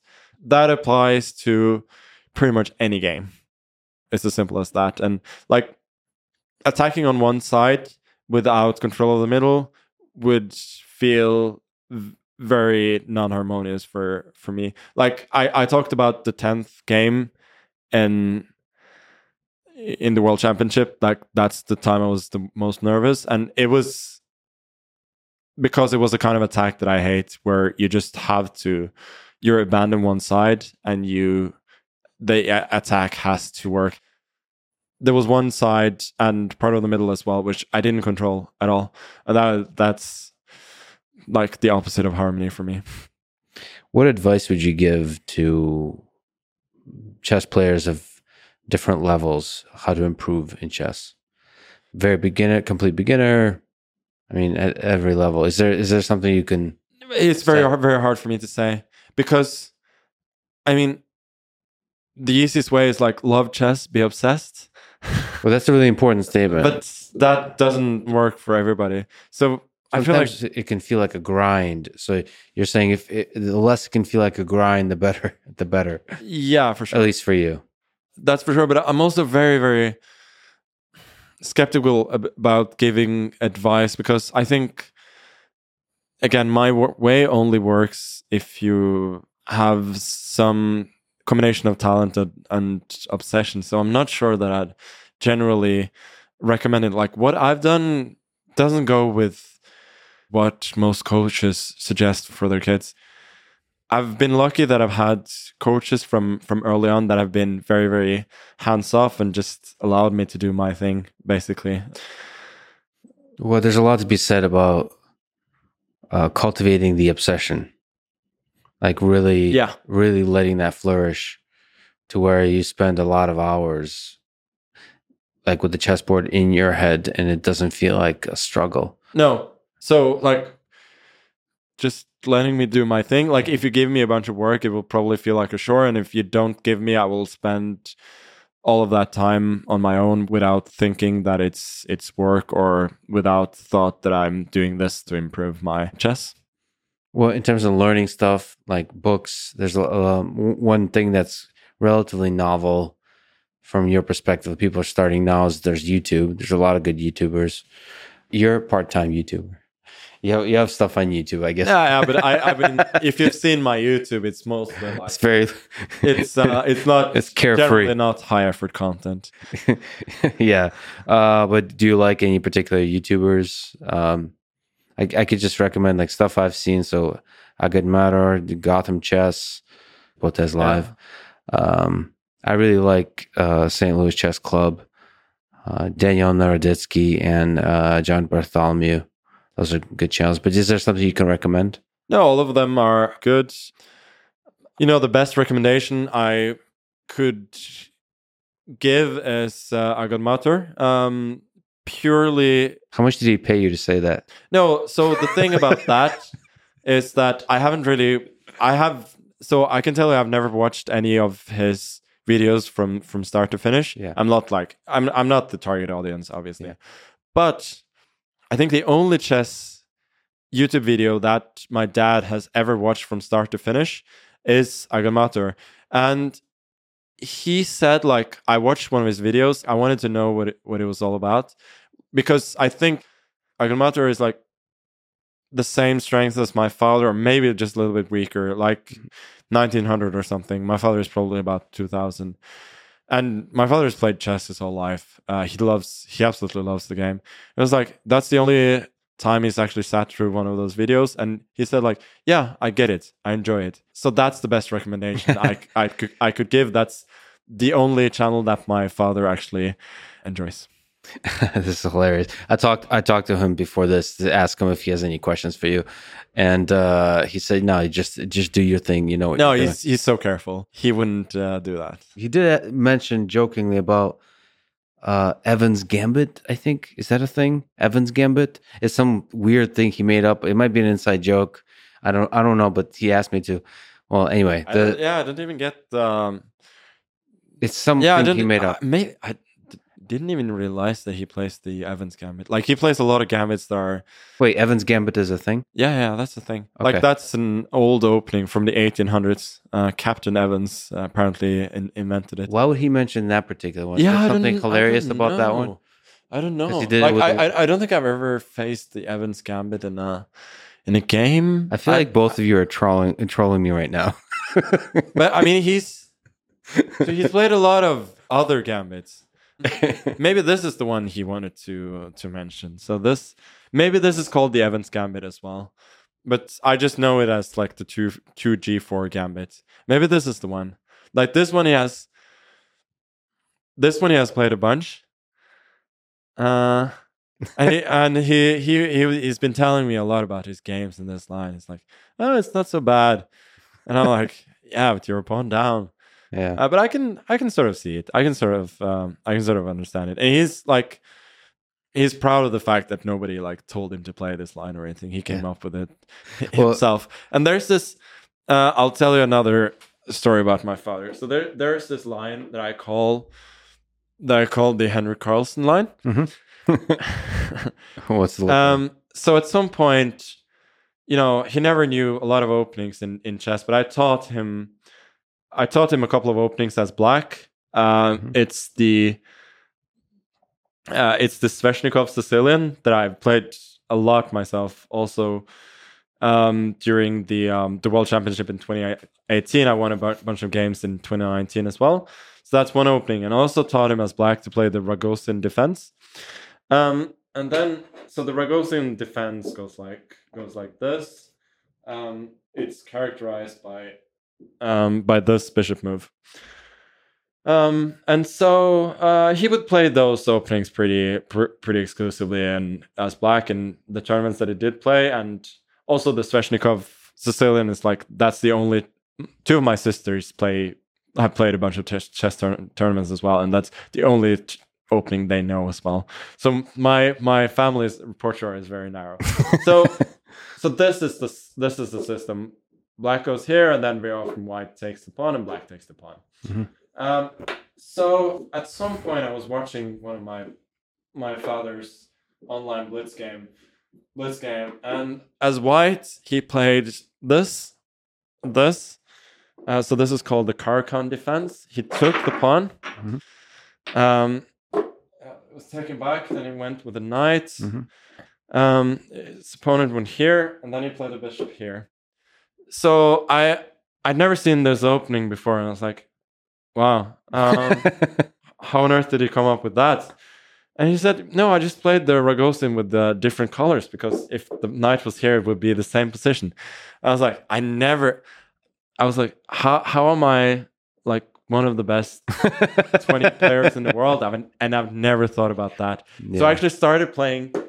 I started playing this line uh, as white with pretty decent result, and it results, and it actually became kind of popular. And everybody uh, who asked about the line, it's like I would always tell them, "Yeah, that's the Henrik Carlsen variation."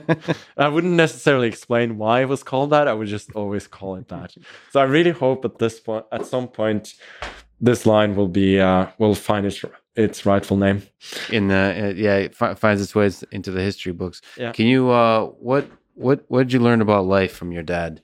What what role has your dad played in your life? He's taught me a, lot of things uh, but most of all as long as you win a chess then everything else is fine. Um, i think my especially my father but my parents in general they they always wanted me to get a good edu- education and um, find a job and so on um, even though my father loves chess and he wanted me to to play chess i don't think he had any plans for me to be professional. Uh, I think things changed at some point. Like I was less and less interested in school, and for a long time we were kind of going back and forth, fighting about that. Um, especially my father, but also my mother a little bit. It was at times a little bit difficult. they wanted you to go to school so Yeah, they they, they sort of wanted me to do more school to to have more options, and then I, I think at some point uh, they just gave up. but I think that sort of coincided when I was actually starting to make real money off tournaments, and after that, you know, everything's been sort of easy and like terms of the family, like they've never put any pressure on me or they've never put any demands on me. Um, they're just yeah, Magnus has to focus on chess. That's that that's um that's it. Like I, I think they taught me in general to be curious about the world and to get a decent general education, not necessarily from from school, but like just knowing um, about the world around you and knowing history and being, you know, just being interested in society. Uh, I think in that sense they've done well. and he's been with you throughout your chess career i mean there's something to be said about just family support and love that you have that like you know this world is a lonely place it's good to have people around you that are like Yeah. um Um, that got your back kind of you know yeah. Uh, it's a cliche, but I think to some extent, all the people you surround yourself with, they can help you a lot. It's only family that only has their own interests at heart. And so for that reason, like my father's like the only one that's been like constantly in the team that and that he's always been around and it's it's for that reason that I know he has my back no matter what. Now there's a cliche question here but let, let's try to actually get to some deep truth perhaps But people who don't know much about chess seem to like to use chess as a metaphor for everything in life. But there is some aspect to the decision making, to the kind of reasoning involved in chess that's transferable to other things. Can you can you speak to that in your in your own life and in general? The kind of reasoning involved with chess, how much of that does transfer to life out there? It, it just helps you make decisions. I mean, uh, of all of all kinds. Yeah, that would be my main takeaway. That you learn to make informed guesses in a limited amount of time. I mean, does it frustrate you when you know they have, you have uh, geopolitical thinkers and leaders? You know, Henry Kissinger will often talk about geopolitics is a game of chess or 3D chess. Is that a too oversimplified of a projection, or or do you think that the kind of deliberations you have on the world stage is is similar to the kind of decision making you have on the chessboard? Well, I never I'm never trying to get reelected when I play a game of chess. There's no special interest you have to get happy. Yeah, that kind of no, that kind of helps. Uh, no, I can I can understand that obviously for every action there's a reaction and you have to to calculate far ahead. It probably would be a good thing if more big players on the international scene thought a, a, little bit more like like a chess player in that sense, like trying to make good decision based on um, based on limited amount of data rather than thinking about other um, other factors. But it's so tough. Uh, but it does annoy me when when people make moves that they know are wrong for different reasons. And they should know if they did some calculation, they should know they're wrong. Yeah, exactly. Yeah. That they should know that are wrong. And uh, so much politics is like it's um you're you're often asked to do something when you're when it would be much better to do nothing. Uh, like yeah. no, but that happens in chess all the time. Like you have you have a choice. Like I often tell people that in certain situations you should not try and win. You should just let your opponent lose. Yeah. And that happens in politics all the time. Uh, that yeah, just let your opponents continue whatever they're doing, and then you'll win. Don't try to do something just to do something. Often they say in chess that having a bad plan is better than having no plan. It's absolute nonsense. I forget what general said it, but uh, it was like, uh, "Don't interrupt your enemy when they're making a mistake." Yeah, I think there. Also, um, Petrosian, um, the the former world champion, said, um, "When your opponent wants to play Dutch defense, don't stop them." I mean, chess players will know that it's the same thing. uh, actually, this reminds me. Uh, is there something you found really impressive about Queen's Gambit, the TV show? You know, that's one of the things that really captivated the public imagination about chess. People who don't play chess were became very curious about the game, about the beauty of the game, the drama of the game, all that kind of stuff. Is there, in terms of accuracy, in terms of the actual games played, that you found impressive?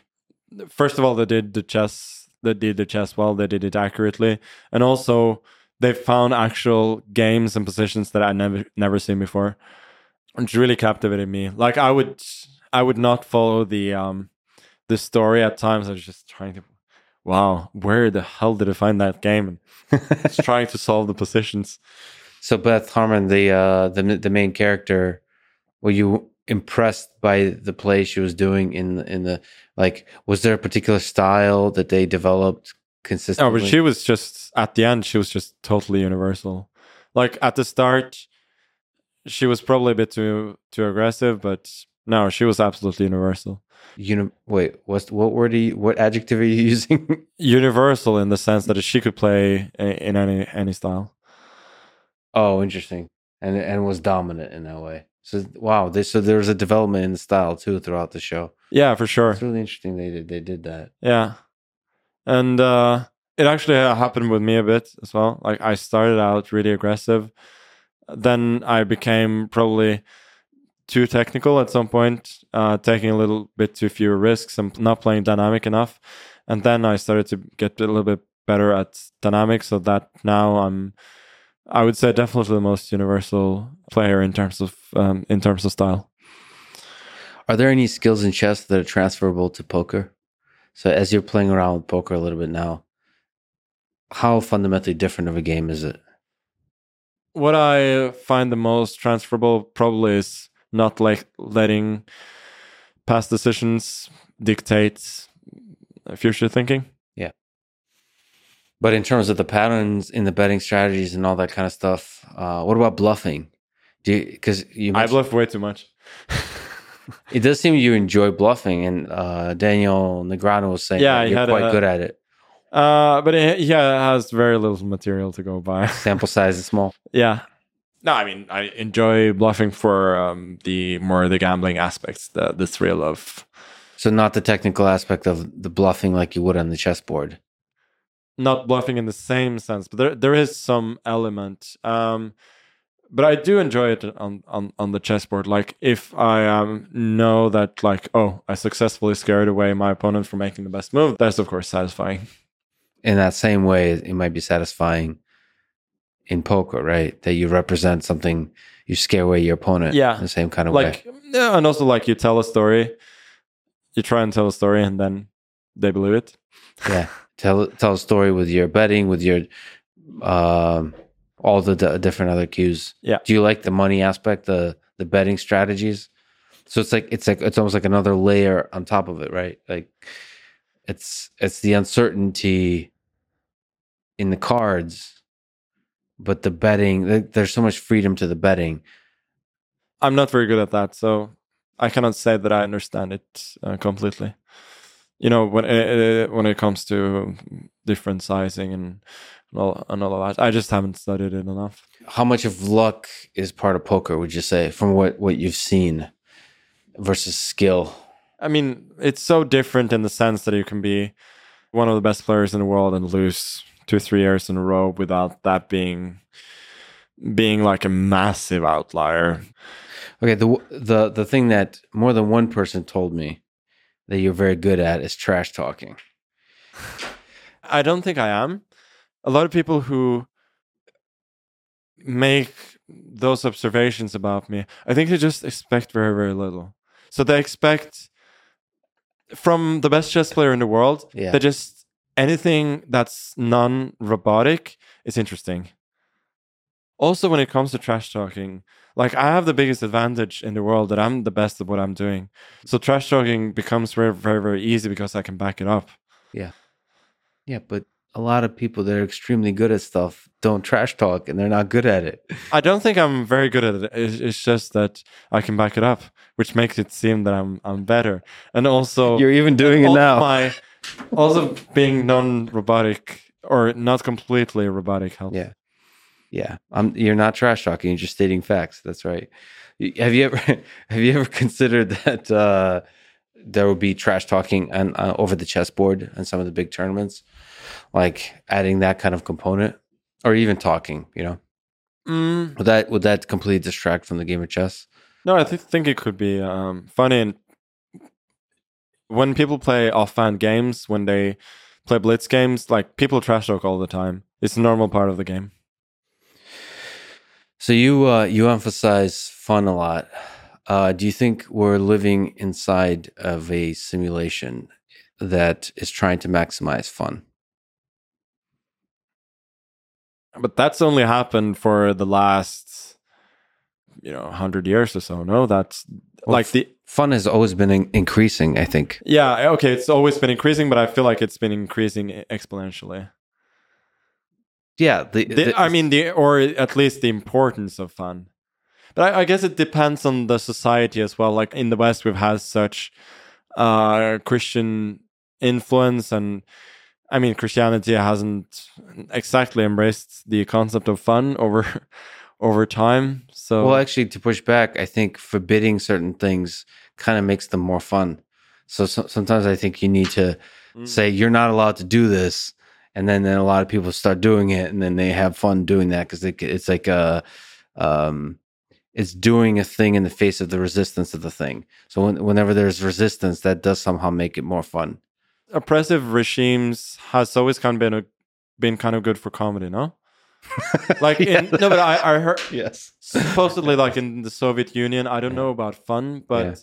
Uh, supposedly comedy, like at least underground, it it thrived. yeah, there's a well, no, it it permeates the entire culture. There's a dark humor Yeah, that uh, sort of the cruelty, the absurdity of life really really brings out the humor amongst the populace plus vodka on top of that but this idea that this for example elon musk has that um, the most entertaining outcome is the most likely that it seems like the most Oh. absurd silly funny thing seems to be the thing that so it it happens more often than um than it should, and it That's somehow becomes saying. viral in our modern connected world. And so the fun stuff the memes spread. And then we start to optimize for the for the fun meme that seems to be a fundamental property of of the reality we live in. And so emerges the ma- the fun maximizer in all walks of life like in chess in in in poker in everything I think you're you're skeptical no, I'm not skeptical. Uh, I'm just I'm just taking it all in. Uh, but I find I find it interesting and not at all implausible. do you ever get lonely Oh yeah, for sure. Um, like a chess player's life is by definition pretty lonely, um, because you have nobody else to blame but yourself when you lose or you don't achieve the results that you want to achieve. it's, it's difficult for you to find comfort elsewhere. It's it's in your own mind. Yeah, It's you versus yourself, really. yeah, really. But it's uh, you know, it's um, it's part of the profession. But I think any like sport or activity where it's where it's just you and your own mind is just by definition lonely. Are you worried that it destroys you? Oh, not at all. As long as I'm aware of it, then it's fine. And uh, I don't think the inherent loneliness of my profession really uh, affects the rest of my life in in a major way. What uh, role does love play in the human condition and in your lonely life of calculation? you know, I'm like everybody else, uh, trying, uh, you know, Trying to find love? No, not necessarily like trying to find love. So- sometimes I am, sometimes I'm I'm not. I'm just trying to find my way. Yeah. And my love for for the game obviously it comes and goes a little bit, but there's like there's always at least some level of love. So that doesn't doesn't go away. But I think in other parts of life, I think it's just about doing things that make you happy, that give you joy, that that also makes you more receptive to, to love in general. So that that has been my approach to to love now for quite a while. That I'm just trying to live my best life, and then uh, the love will um, will come uh, when it when it comes. And in in terms of romantic love, it has come and gone in my life. It's not there now, uh, but I'm not worried about that. I'm more worried about you know not worried, but more like trying to just be a good version of um, of myself. I cannot always be the best version of myself, but at least try to be good. Yeah, and keep your heart open. What is this uh, uh, Daniel Johnston song? True love will find you in the end. No, it may or may not. It- I but, but but it will only find you if uh oh fuck how does it go? If you're looking. So like you have to be open to it. Yeah, it may or may not. Yeah yeah and no matter what you're gonna lose it in the end because it all ends. The whole thing ends. Yeah, yeah. So that's I, I don't think stressing over that like obviously it's so human that you can't help it to some degree, but I feel like stressing over love that's the blueprint for whether whether you're looking or you're not looking or you're in a relationship or married or anything like stressing over it is like the blue blueprint for being unhappy. uh just to clarify confusion i have um just a quick question how does the knight move so the knight moves in an L, um, and uh, unlike in shogi, it can move both forwards and backwards. It is quite a nimble piece. It can jump over everything, but it's less happy in open position where it has to move from from side to side quickly. I am generally more of a bishop's guy myself for the old debate. I just prefer quality over the intangibles, but uh, I can appreciate a good knight once in a while. Well, last simple question: What's the meaning of life, Magnus Carlsen? There's obviously no meaning to life.